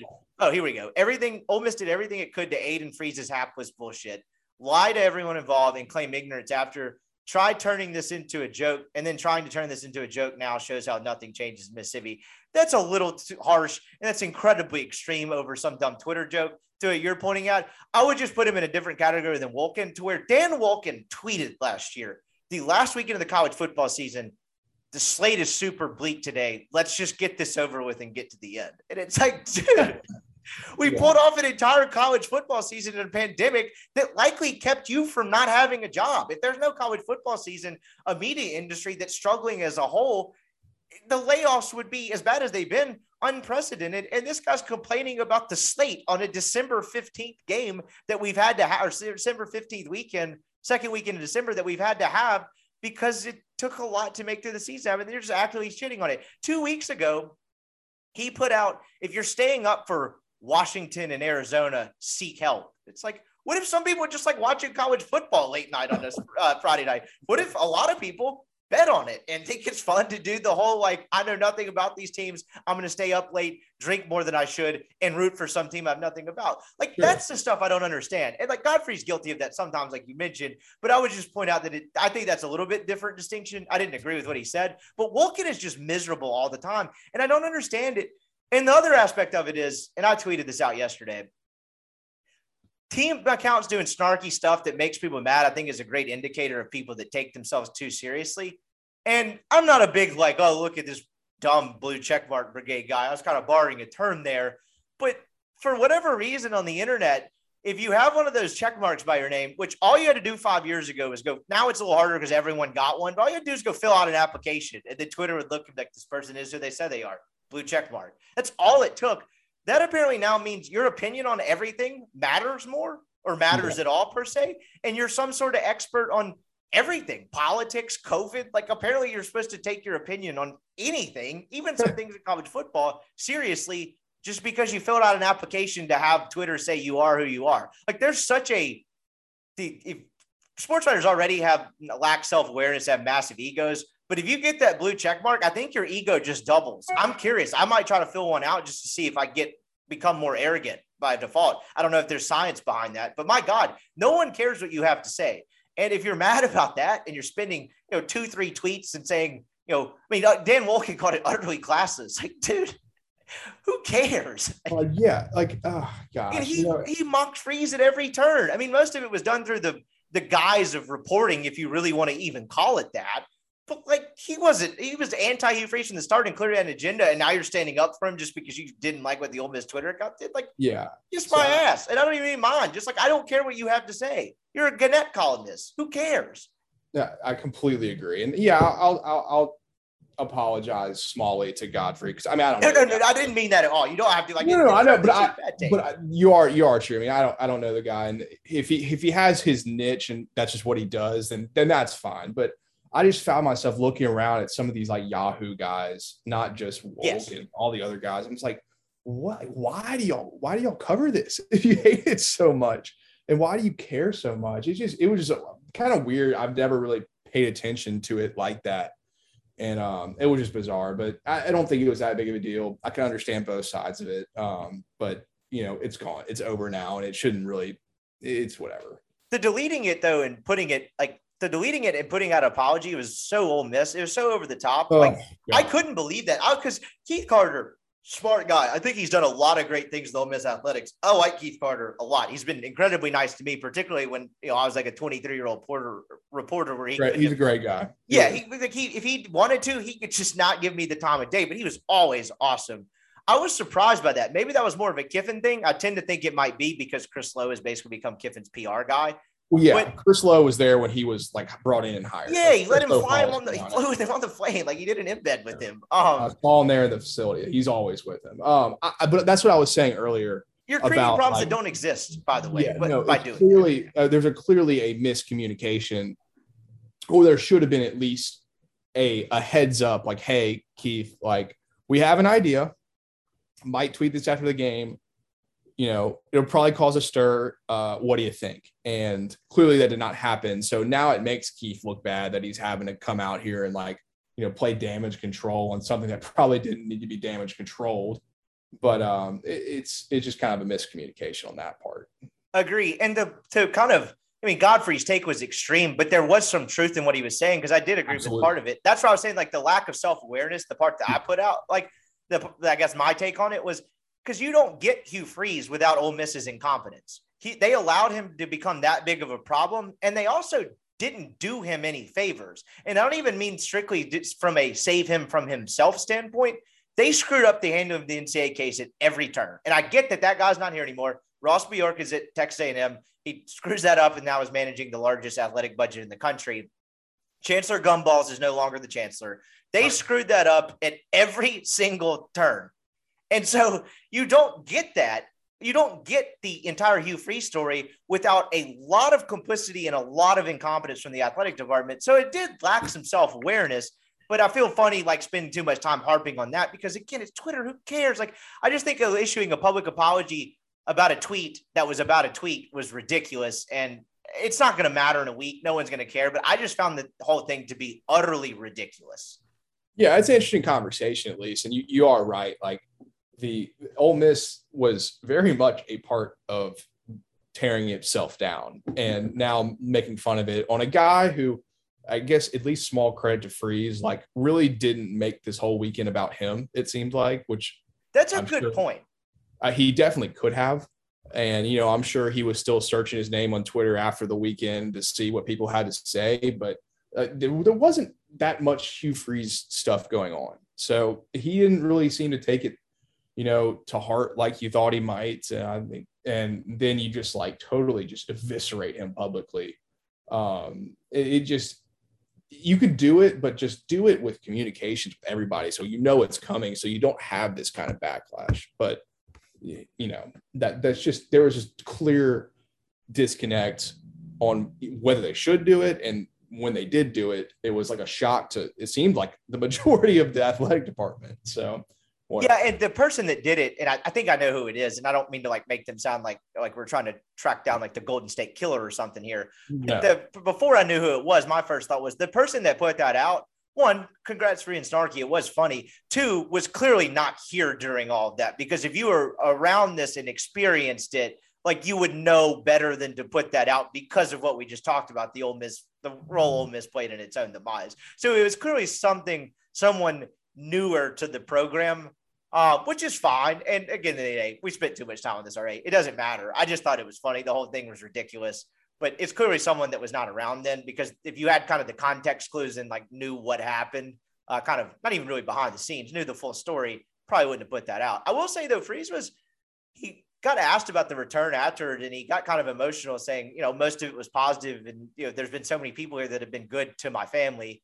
Um, and like he got kind of emotional talking about it. And I, I look, I understand that I get why you would think Hugh Freeze is a fraud. I'm not necessarily saying he's not fraudulent in a lot of aspects of his life, but I thought that was genuine emotion because his they were good members of the community. They did a lot of the community here. There's a lot of good. As much bad as came with Freeze, there was a lot of good. And I don't know. I saw a couple of people kind of doing the whole snake oil salesman thing about that quote, but I actually watched it. I actually thought that was genuine emotion. I think he meant that. And I think um, I don't know if closure is the right word, and I don't want to make this a melodramatic thing, but I think it probably would have hurt him had the reception been overly negative. And I think it sounded like he was he sounded like a man that was a little bit surprised at how mostly positive it was. I don't know what I wasn't there in the stadium. I don't know like what the actual boo to cheer ratio was. Not that, that really matters, but I do think this provided some sort of kind of like let's finally put this chapter behind us type of thing. And I don't know. I just thought that emotion was real. And as much bad has come with Hugh Freeze, I thought that part was genuine. Yeah, it was it was good to see. I mean, I'm fine with it. He's a human. Let's go around the SEC before we get to the world's fast or the fastest growing segment on American soil and get out of here. Uh, great full full slate of games. They weren't always the greatest games, but there were some fascinating ones, and we had kind of got past the whole end of October bye week where you only had four games back to back week is basically what I'm getting at. Uh, where do you want to start? We'll go Auburn A and M. I because I inherited a sinking ship when Zach Berry left Rebel Grove on Neil's picks, he was in last place. I've had to take over for him. I've had to get a little riskier with my picks. And in Neil's picks, I said, you know what? I think this game is low scoring. For whatever reason, Bo Nix has played well on the road lately. I think he continues this and makes a play to how uh, that allows Auburn to win the game late in a game where you look at and you're like, how did they win that? May not make sense. I think I had 21 17 Auburn. I got half of it right. A&M scored 17 points. Maybe they kicked a field goal at the end, whatever but Auburn couldn't do anything offensively. How much of this game did you catch? Um, to me, it seemed like they stymied Auburn's ability to run the ball and put the game in Nix's hands. And he's just not good or consistent enough to do that. And he had a backbreaking turnover to kind of put this seal the deal.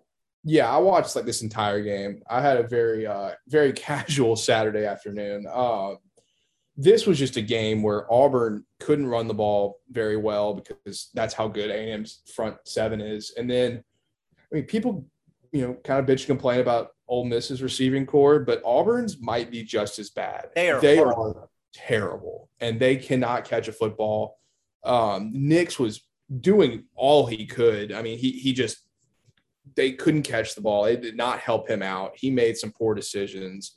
Couldn't run the ball. Um, A&M offensively looked pretty stagnant. Auburn played pretty good on defense, but they were felt like they were out on the field so long, and Harsin could not get anything going. And it was one of those. I actually bet on A&M, and that's a, a rare victory for me this weekend.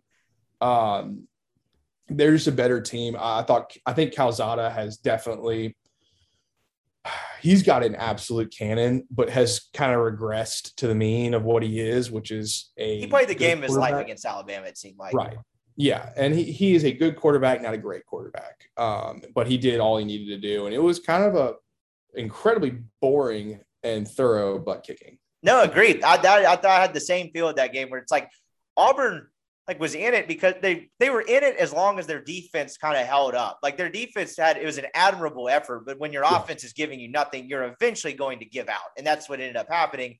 And that's not even really entirely fair because what the they tried to run that trick play or whatever, and Nix just. I mean, he didn't even get it stripped out. He just lost the handle on the ball. I'm not even sure if he ever had a good grip on it. And that's really what kind of sealed the deal in that game. I think Auburn could still give Alabama some fits. We'll get to that in a second. Um, I say some fits. I think that could be an interesting They game. could beat them. yeah, I think they could them. too. Uh, their Yeah. fault, but uh, you know that's. I imagine A and M is kicking themselves or this Mississippi State loss. They'd be in the driver's seat for the West had they not lost in Starkville at home. That's so wild to me. It is Um, weird.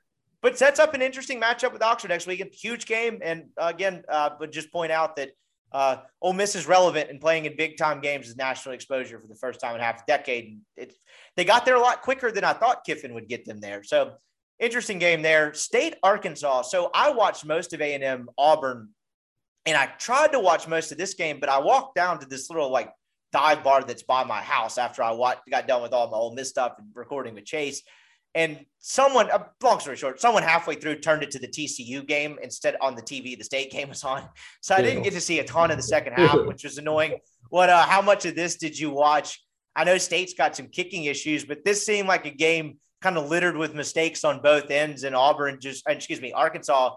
Credit to them, they had a game-winning drive. They take it down the field and just kind of outlasted them. And you can't have the special teams mistakes and miss that many kicks and win a game on the road against a competent team. And I think that's what did State in. But doesn't change my opinion about State. I think they're playing good football for the most part. Rogers is really coming into his own. Yeah, Rogers is is fitting into the system well. Um, he's doing what he needs to do, and he's not turning over the ball too much. Um, he's played well this year. He he's not an elite quarterback by any means, but he does really understand what they want him to do, and he does it to a pretty high level. Um, they just you know made mistakes that you can't really make in a game like that. Arkansas, they uh, they had a chance to kind of break that game open early and couldn't really do it.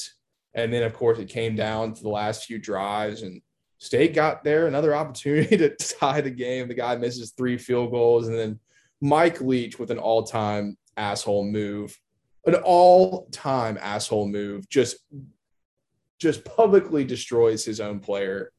Um, he's just I- I don't e- honestly I can't blame him because he's such a weirdo that he probably doesn't fully comprehend like how bad of a look that is. He's probably trying to make a joke, not understanding, you know, the circumstances. But uh, that was an unbelievable comment in in his press conference. He said they're going to have open tryouts, right? Yeah. I Well, mean, better or worse, you, you may have picked up on this or not. I don't know. But I, the only reason I picked up on this is because I was reading one of the state newspaper guys from the story.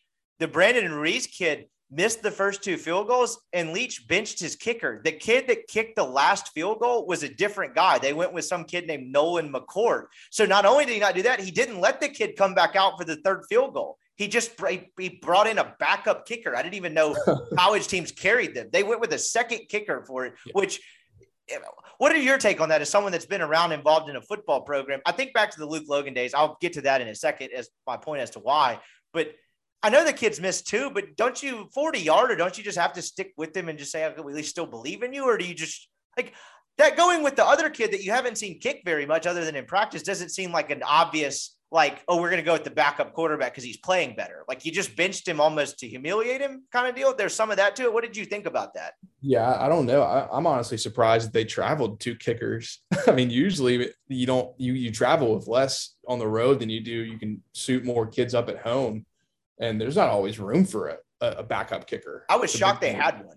Yeah, exactly. And then, you know, he goes out there and just kicks a duck on the last field goal. Like literally no chance. So I don't know why the hell he did that. I mean, at least give yourself a shot. Or if you just have no confidence, throw a Hail Mary and try to win the game. That you is know, true. really, yeah, if you really have that little confidence in your kicking game.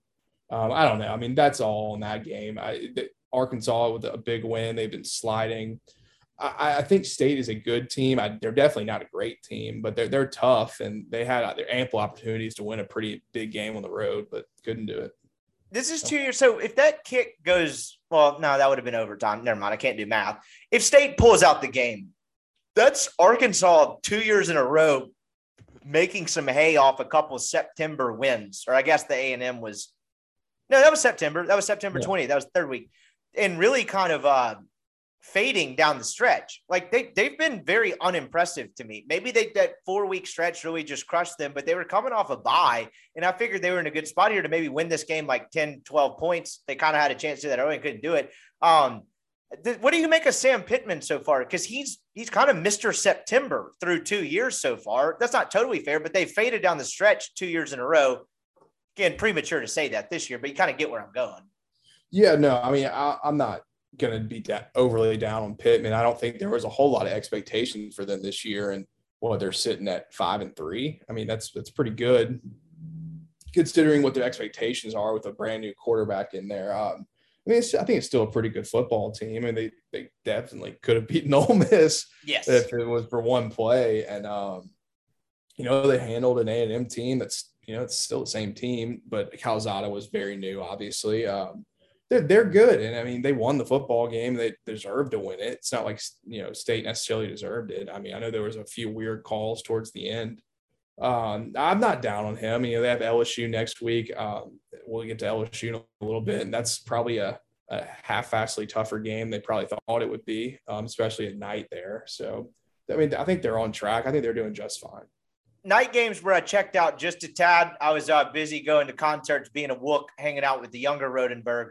Um, I walked into a Vagabond show after we ate dinner. It was fun. Ran into your brother, but um, I didn't. So I stayed actually at this bar next door before walking the concert. The group I was with was like, "All right, we're gonna go walk in." I was like, "I'm not. I want to see the end of this." So I watched the last seven minutes and then walked in and caught up with them next door.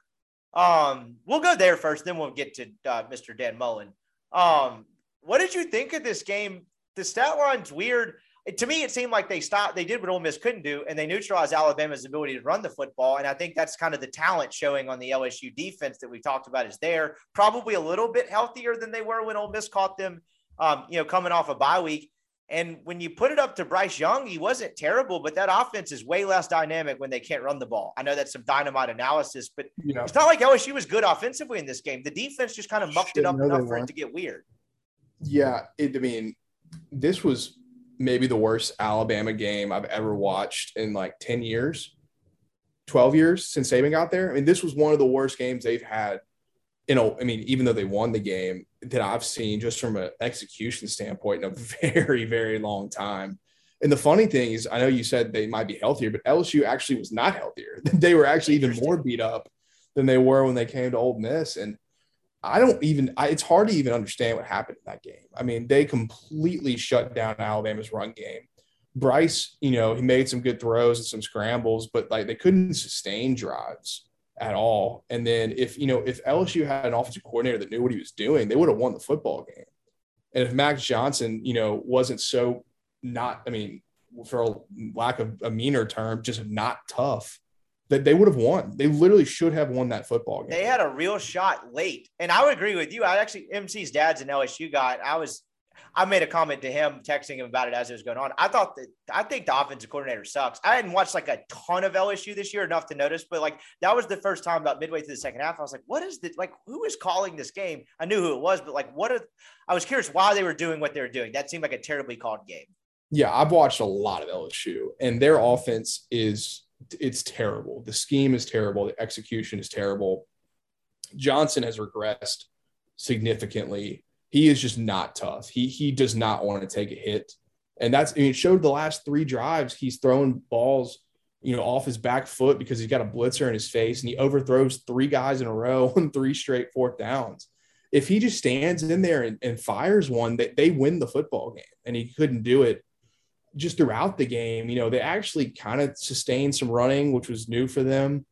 Um, but their their route concepts, it's so slow. And they don't have the offensive line to block long enough for these routes to develop. And they have no tempo.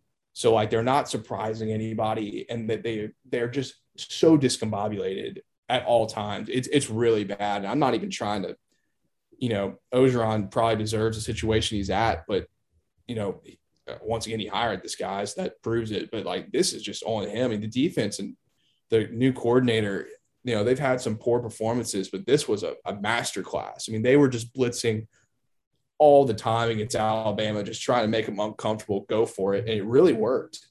Were you uh, surprised with the effort? That was another shocker to me. That team looked like a team at times that has folded this year. I mean, hell, they almost looked like they quit on the field at Kentucky. I didn't think they necessarily quit against Ole Miss. They just banged up and they weren't very good. Were you surprised at the effort at this late in the year, given what they're going through? Because that's what we talked about a lot after watching that bizarre press conference and the decision to allow him to continue to coach. Yeah, I mean, I'm a little bit surprised, but you know they're going to come out strong and you know be into the game. And the thing was, Alabama just didn't never even attempted to put them away. So you just staying in the game, and all of a sudden you're like, okay, you know, we're on the road against Alabama. Like we might win this game. Like there's no reason to quit now. Um, if Alabama comes up and scores 21 in the first quarter, then they might score 70. But that that just did never happen. So um, really a, a, credit to Orgeron to to an extent, and really the players and everybody getting up and just still playing hard. You know that that's difficult to do in this situation, especially what happened. Um, you know, at the Ole Miss game. So, uh, you know, good good on them for for keeping fighting and having some pride. Uh, they should have won that football game, which is crazy to say.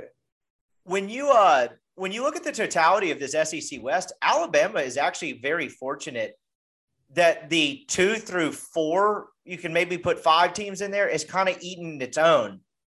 Because if Ole Miss doesn't have the Auburn loss, they're very and again them beating a&m is uh, you know a huge if but let's just say that happened like going into the final week of the season it wouldn't be a foregone conclusion that alabama's winning that iron bowl that we just mentioned a second ago and Ole miss would have like they're not going to lock up the last till the last week whereas now a&m has the bizarre state loss. You know a&m beats auburn auburn beats Ole miss. The kind of cannibalism behind alabama has afforded them a little more wiggle room than they might have had in years past because we talked we went down the schedule after a&m beat them the first time. It's like, yeah, I don't really see this. Like, where are they losing again? Well, now it's like, I don't think they'll lose to Arkansas, but nothing would stun me at this point with them. Where in the past, outside of them playing Georgia, I would have been stunned if they lost. They have two more tough games left. And in the past, I've been one more confident in their ability to win it. And two, you know, they would have less wiggle room than they have. They're a little fortunate in that regard, in my opinion. Uh, I completely agree. Um, and, you know, the schedule's kind of worked out to where like now they have like Arkansas and Auburn, but if they play like that, which I don't think they will, but they're not capable of just waking up and beating those two teams like they used to be able to. It's a great way to put um, it. Yeah, I mean that game against uh against um, Auburn could definitely be shaky. I I would be very interested to see what the look ahead line is because that they Auburn can beat them for sure. And it could be a weird deal. I know I saw some weird thing about how it could be like a six way tie in the West, and you know, Ole Miss can put up another fake banner West champions if they want to. Um, I can't believe that. I don't think that's going to happen, but um, yeah, it's a, it's a weird, weird year in the SC West. Uh, and then let's get to Mr. Dan Mullen. This was I didn't watch. Hand up, did not watch a snap of this because one, I don't really didn't ever think there was a reason to. Not only did Florida not go to South Carolina and cover the 18 point spread, they didn't cover it in reverse. They got absolutely boat raced in this game. The people around Florida that cover that team seem adamant, at least a couple of them that I know, that he's getting a 2022. it's kind of the classic that's kind of going by the wayside a little bit where you usually the one bad year you get to fire the assistants and then you're kind of on thin ice going the year. That's kind of faded in recent years as the money's gone be what it is and leashes have gotten shorter and shorter. This was astonishing to me, but then it comes out a little more context. Mullen apparently claims Mullen apparently confirmed to a um, Orlando Sentinel reporter that Florida had like 20 to 30 guys with the flu I, what did you make of this? I didn't watch any of it, but uh, what the hell, to use the lack of a better phrase? Yeah, I, I checked in because I, I just wanted to. I just wanted to see it all all come to fruition. Um, I mean, they got their ass kicked like thoroughly by a team that is not good. Um, and I, know, it was down I, to Vanderbilt in the fourth quarter. Yeah, exactly, and like probably should have lost that game. Um, I understand that people might think that 2022 was there for him. That seems just so unlikely to me. Couldn't agree more. That's what makes um, it bizarre. I, the fact know, that people around the program think that, but I don't think that.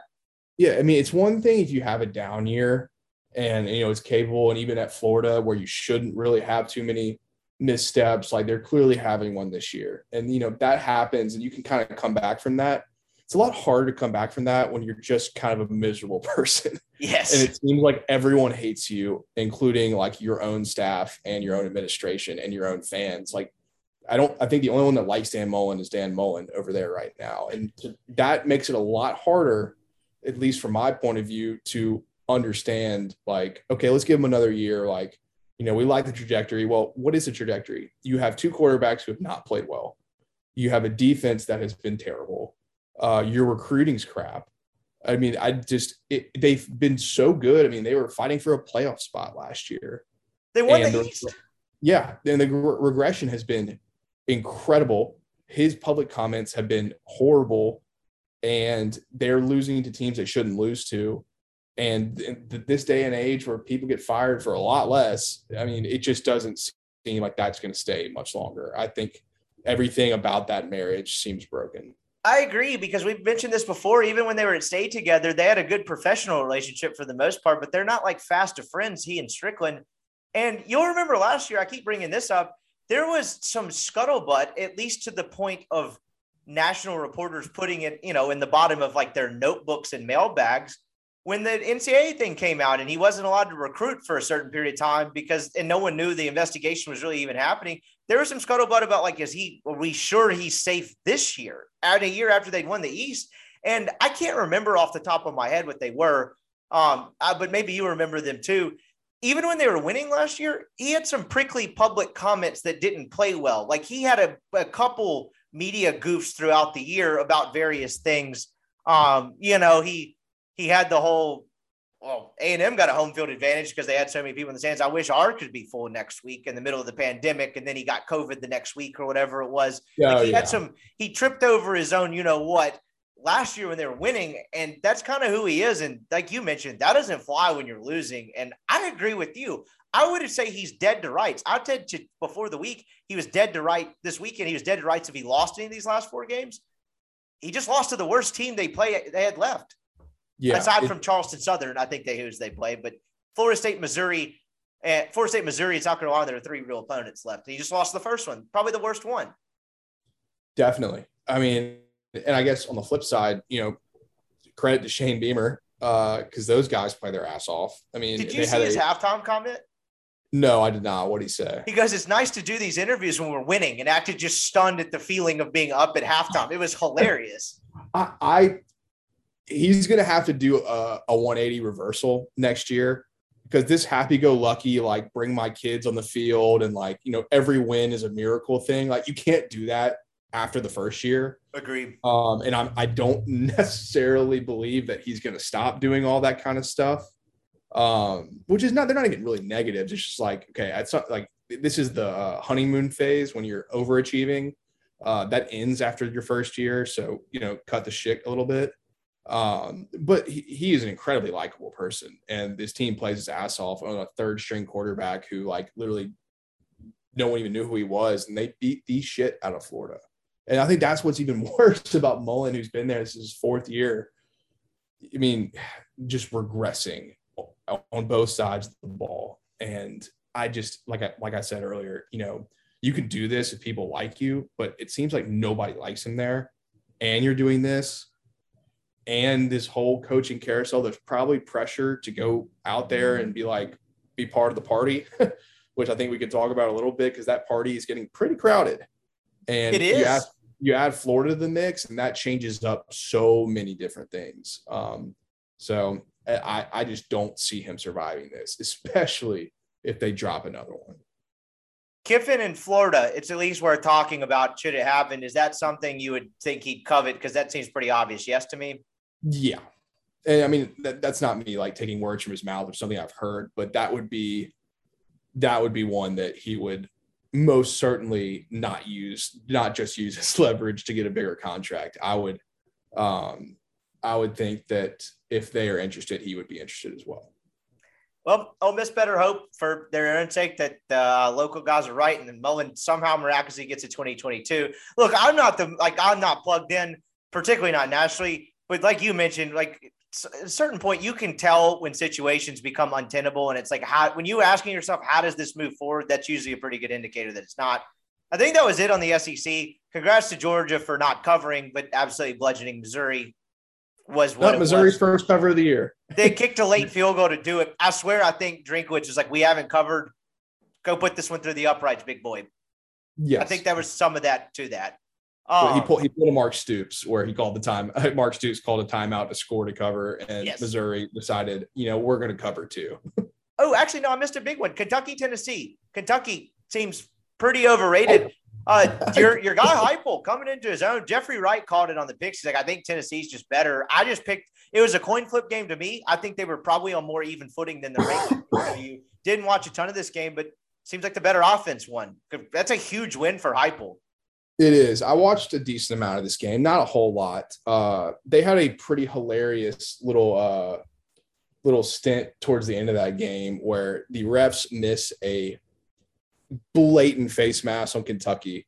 Mark Stoops loses his mind and flag Mark Stoops. So the the SEC officials miss a call and then flag the coach for complaining about the egregious missed call that they had. And then in hilarious karma, Kentucky converts the fourth and 25 um, to continue the drive and they lost. But um, I've been saying it for almost every pod that I believe that Heupel is going to be really good there. And I am not wrong. I mean, this, that he is, can he sustain it for 10 years there and win a national championship? I don't know about that. But I mean, he Hendon Hooker has been really, really good. I think they only had the ball for like 11 minutes of that game and scored 45 points. Um, they go at warp speed and they do it really, really well. Um, I, I've always said that, that that Ole Miss win is so underrated because that Tennessee team is not bad, and they are really playing well towards the end. And they're going to be a excuse me, little voice crack. Uh, they're going to be a problem in the future. They're they're they're good. They're really good. Yeah, you're right. Dude, you didn't mean literally 11 minutes. Is that that would be remarkable? No, I think it was something stupid. Like they had the ball for like 11 or 14 minutes and scored 45 points. You can look it up, but I, I do think, um, I do think that it was something crazy like that. Wow, that is holy hell. They had the right? ball for 13 minutes. Yeah, yeah. No, I knew it was something crazy like that. I'm not sure if ever have you seen some. I've never seen that before. I not not to that level, and honestly, it's it's a weird deal because their defense is on the field so much, which is probably why Kentucky was able to score 42 points. Because yeah, Tennessee I does think- not have depth at all. No, no, which is why like the job he's doing is so much more incredible that they're at where they are with how many players they have uh, that left. Um, so yeah, I think it was something crazy like that. 13 minutes. Kentucky, I was wrong about them. I was a little more bullish. I like the roster that from a recruiting standpoint, at least from you know the ratings and kind of the media aspect of it, it seemed like okay, they actually have a pretty decent roster. They came in ranked 18th in the college football playoff rankings. They were a top 15 team for their loss to state. But that being said, do they finish last in the West if they're in the West? Probably, That's wild. probably, yeah. Um, well, I don't know. They, they, they beat they beat the hell out of LSU. They did. That if they get Arkansas at home, maybe they win that game. And uh, they're not a bad football team. I think they've definitely regressed throughout the year. um, but they're not bad. No, the team that finishes last in the West in real life, though, won't be a bad football team. No, no. So, um, I mean, I'm, I thought they were going to be really good. And I think for a while during the season, they were really good. And then they've kind of come back down to earth. Uh, the, the wins against Florida and LSU don't look as good as they probably should. So they really hadn't beaten a really good football team that I can think of off the top of my head yet. So I think that kind of showed when they played State and Tennessee. I mean, they're not really good, but they are definitely good football teams. And, it, you know, they could have won the Tennessee game. They had their opportunities. Um, they got pretty routed by State. Um, they, they just kind of regressed. It happens with some teams. And um, Levis wasn't playing as well as he was early on. It, it is what it is. It's, it's, it's basketball season. They don't they don't care. That is awesome. That's a great point. That does start up this week. Now it's time for the uh, fastest growing segment on American soil. It is Soccer Corner. Absolutely wild week in the English Premier League. I think uh, I tweeted you because I happened to see some sort of uh, a tweet from Tottenham. They were playing with nine dudes. That's as you cleared up, not a strategy. That's uh, some kind of weird deal going on someone fired their coach already. Did was this a week or two ago? Someone someone fired sacked the manager already, and he got like a ridiculously few amount of games. Who was that? Was that Chelsea? Oh, uh, that was Tottenham. Maybe it was okay. Tottenham. So they're already on the interim guy. I can't remember if we covered this already, but he got like oh, no, no. games. No interim. They already hired the guy. That was his first game coaching. That's not soccer. They don't do interns. They, you know, they brought in Antonio Conte, and he coached three days after uh, he was hired. no intern. Okay. So Ted Lasso, pretty true in that regard. Yes. Um, so how does that? So the, the other guy got how many games? Like ten uh, matches. Sorry, well, I'm learning the lingo. So it's it's Nuno, Nuno came in, and I think I guess it's been like 10 Premier League games, but that doesn't really include all of the other competitions. That's just what soccer does. Like he they started off the season 3 and 0. like had not lost a Premier League game and then they lost some other competition games and then they started playing like crap in the Premier League and then United beat them 3-0 and they just fired him. It's like literally one fourth away through the season just got there, already gone. so seven games removed from his first loss, he is now unemployed because they Correct. played 11 games or excuse yeah. me, matches. Sorry. Uh, that's a tough, that's tough sledding out there on the pitch. It, and how far does this go? Like in 2030, when we're old and doing a soccer corner, do we see someone who they get down two nothing at halftime. The guy that owns the team doesn't like the formation. It's like this guy's out of here, and they get a half a game. Like what? At what point? What? What is? What is the baseline for firing someone in soccer at this point? Yeah, I don't even know. And it's the the funniest thing about it is like I don't know all of these managers, but the big clubs just love to just recycle these guys. It's kind of like the NFL, like offensive coordinators and defensive coordinators I think Conte, the guy they've gotten, is new. He's like uh, he's one of the best managers in the world. Uh, he's already been at like Chelsea, and he's been at like three Italian teams. you know, he's he's been at like every major club, and uh, he just gets recycled back into another major club. And it's just what these they, these all these managers, you know, they they've all been everywhere. Like Guardiola has been at Barcelona and Munich, and now he's at City, and he's been fired three times, and they just fire everybody. They there's no uh, no patience over there in England. How do you end up with nine guys? Two red cards. So they must have had somebody got sent off. And then if you get another red card, you go down to nine guys. And I think that's the limit. I think if you get three red cards in one game, you go to eight. I think it's like a forfeit. okay, so that's actually interesting. You read my mind on that because I was curious if you're down to nine guys, it's a game you're getting crushed in. If I were a manager, and I'm ready to lob a turd in the proverbial punch bowl, I'm going to see how many guys I can get down to. And I'm going to start instructing people to clock people in the face. So there is a limit. You can't get past nine guys. It would be hilarious to just have 11 on goalie or something awesome like yeah. that if you're already getting crushed. Yeah, I think it's nine is the limit. Okay. I can, I, I wish they'd look into changing that. I think you should be able to play with as few people as you want because soccer needs more scoring. So put that in the ledger. Um, let's see what's happened this week in the English Premier League. Well, United got their ass kicked by Man City in the in uh, in the Manchester Derby rivalry. It's a it's a huge one. It's one of the biggest in the world. Um, it was like a high school team playing a professional team out there.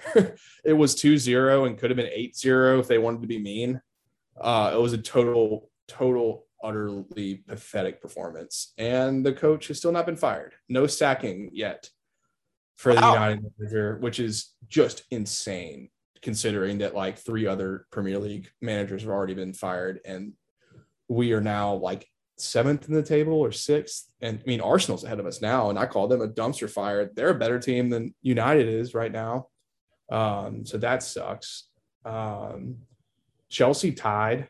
That was surprising. Uh, Liverpool lost today to West Ham. Your boys, the Hammers. Let's go. They're like top four. They they They're third now. They're third in the Premier League. So this is this is real, as you mentioned. You called it last week. This is not a. Oh. Uh, they are really good. They are they are a very real team. They probably won't win it, but they are definitely in a position to get top four and go to the Champions League. and then Brighton has slipped a little bit. It looks like they're down to seven, maybe a little bit. They're are they frauds? Are they the Carolina Panthers of the uh, English Premier League? Doesn't seem like they're real. That's pretty mean. they don't have Sam Darnold out there That's throwing true. uh, That throwing true. pick sixes, but uh, yeah, I mean they're regressing a little bit, but still top ten for them is pretty phenomenal. Um. Okay. Here's the one. I'm just throwing out random questions based on stuff that I've heard. Aston Villa is a club that I had heard of for a long time without watching soccer. They're in 16th place. What's the deal with them? Are they just in a down cycle? That to me seemed like a notable club, and they seem way too far down the list because there's so many clubs I've never heard of before ahead of them. Um, I think they fired their manager. Actually, Okay. Um, yeah, they, they're having a down season. They lost their best player, um, Jack Grealish, uh, is now at Man City, and they tried to replace him, and they they have not been very good this year at all. And that's a real club. That's, I mean, they cannot get rele- relegated. Um, that would be pretty embarrassing for them. Uh, they'll bounce back. They still got some players, but yeah, that's definitely a surprising outcome early on for them. Who in the mix is a relegation favorite that is either overperforming? Because you keep saying like they'll probably figure it out. Newcastle United's still in the relegation zone. You've seemed bullish on their chances to figure it out. We talked about. Uh, I learned about the uh, soccer equivalent of a trade deadline last week. But at the end, Yeah. someone's going to have to get relegated. Like who does that? When all things considered, like are there? Is there someone overachieving that's probably going to fall out? Like who do you think ends up getting relegated? I love that word. Yeah, uh Norwich Norwich City is they actually won their first game. They beat Brentford this weekend. They seem to have a firm handle on last place. Yes, they are uh Oh, they beat the bees. they beat the bees. Okay, Yes. I missed the opportunity to tweet. The bees are now in 14th place. Right, you're going to start when this podcast is out. I will have tweeted at Brentford already. The next tweet they fire off, I'm going to say I'm no longer renewing season tickets. So be on the lookout for that.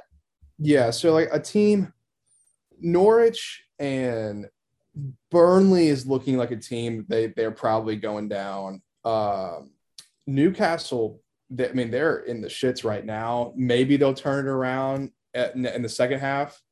But I think you can definitely count Norwich and probably Burnley in there. Um, but there could be a shocker. I, I think Brentford probably stays up, but they've they've kind of fallen off as of late. And then uh, Leeds has had a terrible year. Uh, that that's a team that is like a kind of a, a staple back in the day, and they've kind of re- had a resurgence. Okay. But there's other teams that are doing really well. I mean, Arsenal at five is is kind of surprising. Wolves at eight, they're they're playing really well, and I mean, there it's such a long season that you'll really have to see what happens towards the end. But there there's definitely some uh, interesting storylines early. So anything else interesting that we needed to hit? I just I had the nine guys written down. I had the manager getting sacked after like nine games, which is absolutely bizarre to me. Anything to look for in the Premier League? Is it are we a long way away from the next cup? I don't understand. A lot of Premier League games ahead. This kind of like the uh, dog days of summer type of deal with his baseball. Um, yeah, a little bit, but I think most the thing that's coming up the soonest is uh, World Cup qualifying next round. Then USA plays Mexico in like a week. Okay. So that there'll be another international break. How Let's see. close are we to qualifying? Closer. So that November 12th, USA plays Mexico. So that's that's coming up. I think yeah, one more week of Premier League games, then World Cup qualifying. Um, so that's exciting. Hell yeah. Go red, white, and blue. This has been the fastest growing segment on American soil. This is Soccer Corner. We're going to get out of here in time to watch the Sunday night football game for a change. So, cheers to that. Yeah. He is Weldon Rodenberg. I appreciate your time as always. And uh, next Sunday, we're going to have a lot to talk about. I don't know what it's going to look like, but a fascinating week for the Ole Miss Rebels next week. Appreciate it, dude. Oh, yeah, no problem. And that's our show. Appreciate it you making it to the end thanks for listening to this podcast. Been really awesome to uh, see it grow, interact with some folks along the way. I really mean that. Don't take it for granted. I really enjoy doing this every time I step on the mic, particularly talking ball with Weldon every Sunday night uh, and seeing this whole thing grow. So I really appreciate the time from uh, all of you, not only Weldon's time, but all of you listening. And we'll be back with uh, some hoop stuff this week, basketball season getting going. And then, of course, all kinds of A&M content coming down the pipe for you. So really appreciate you guys tuning in. Uh, like and subscribe, rate and review. I think all podcasters are required to say that and have a wonderful start to your week. And we're going to catch you on Wednesday.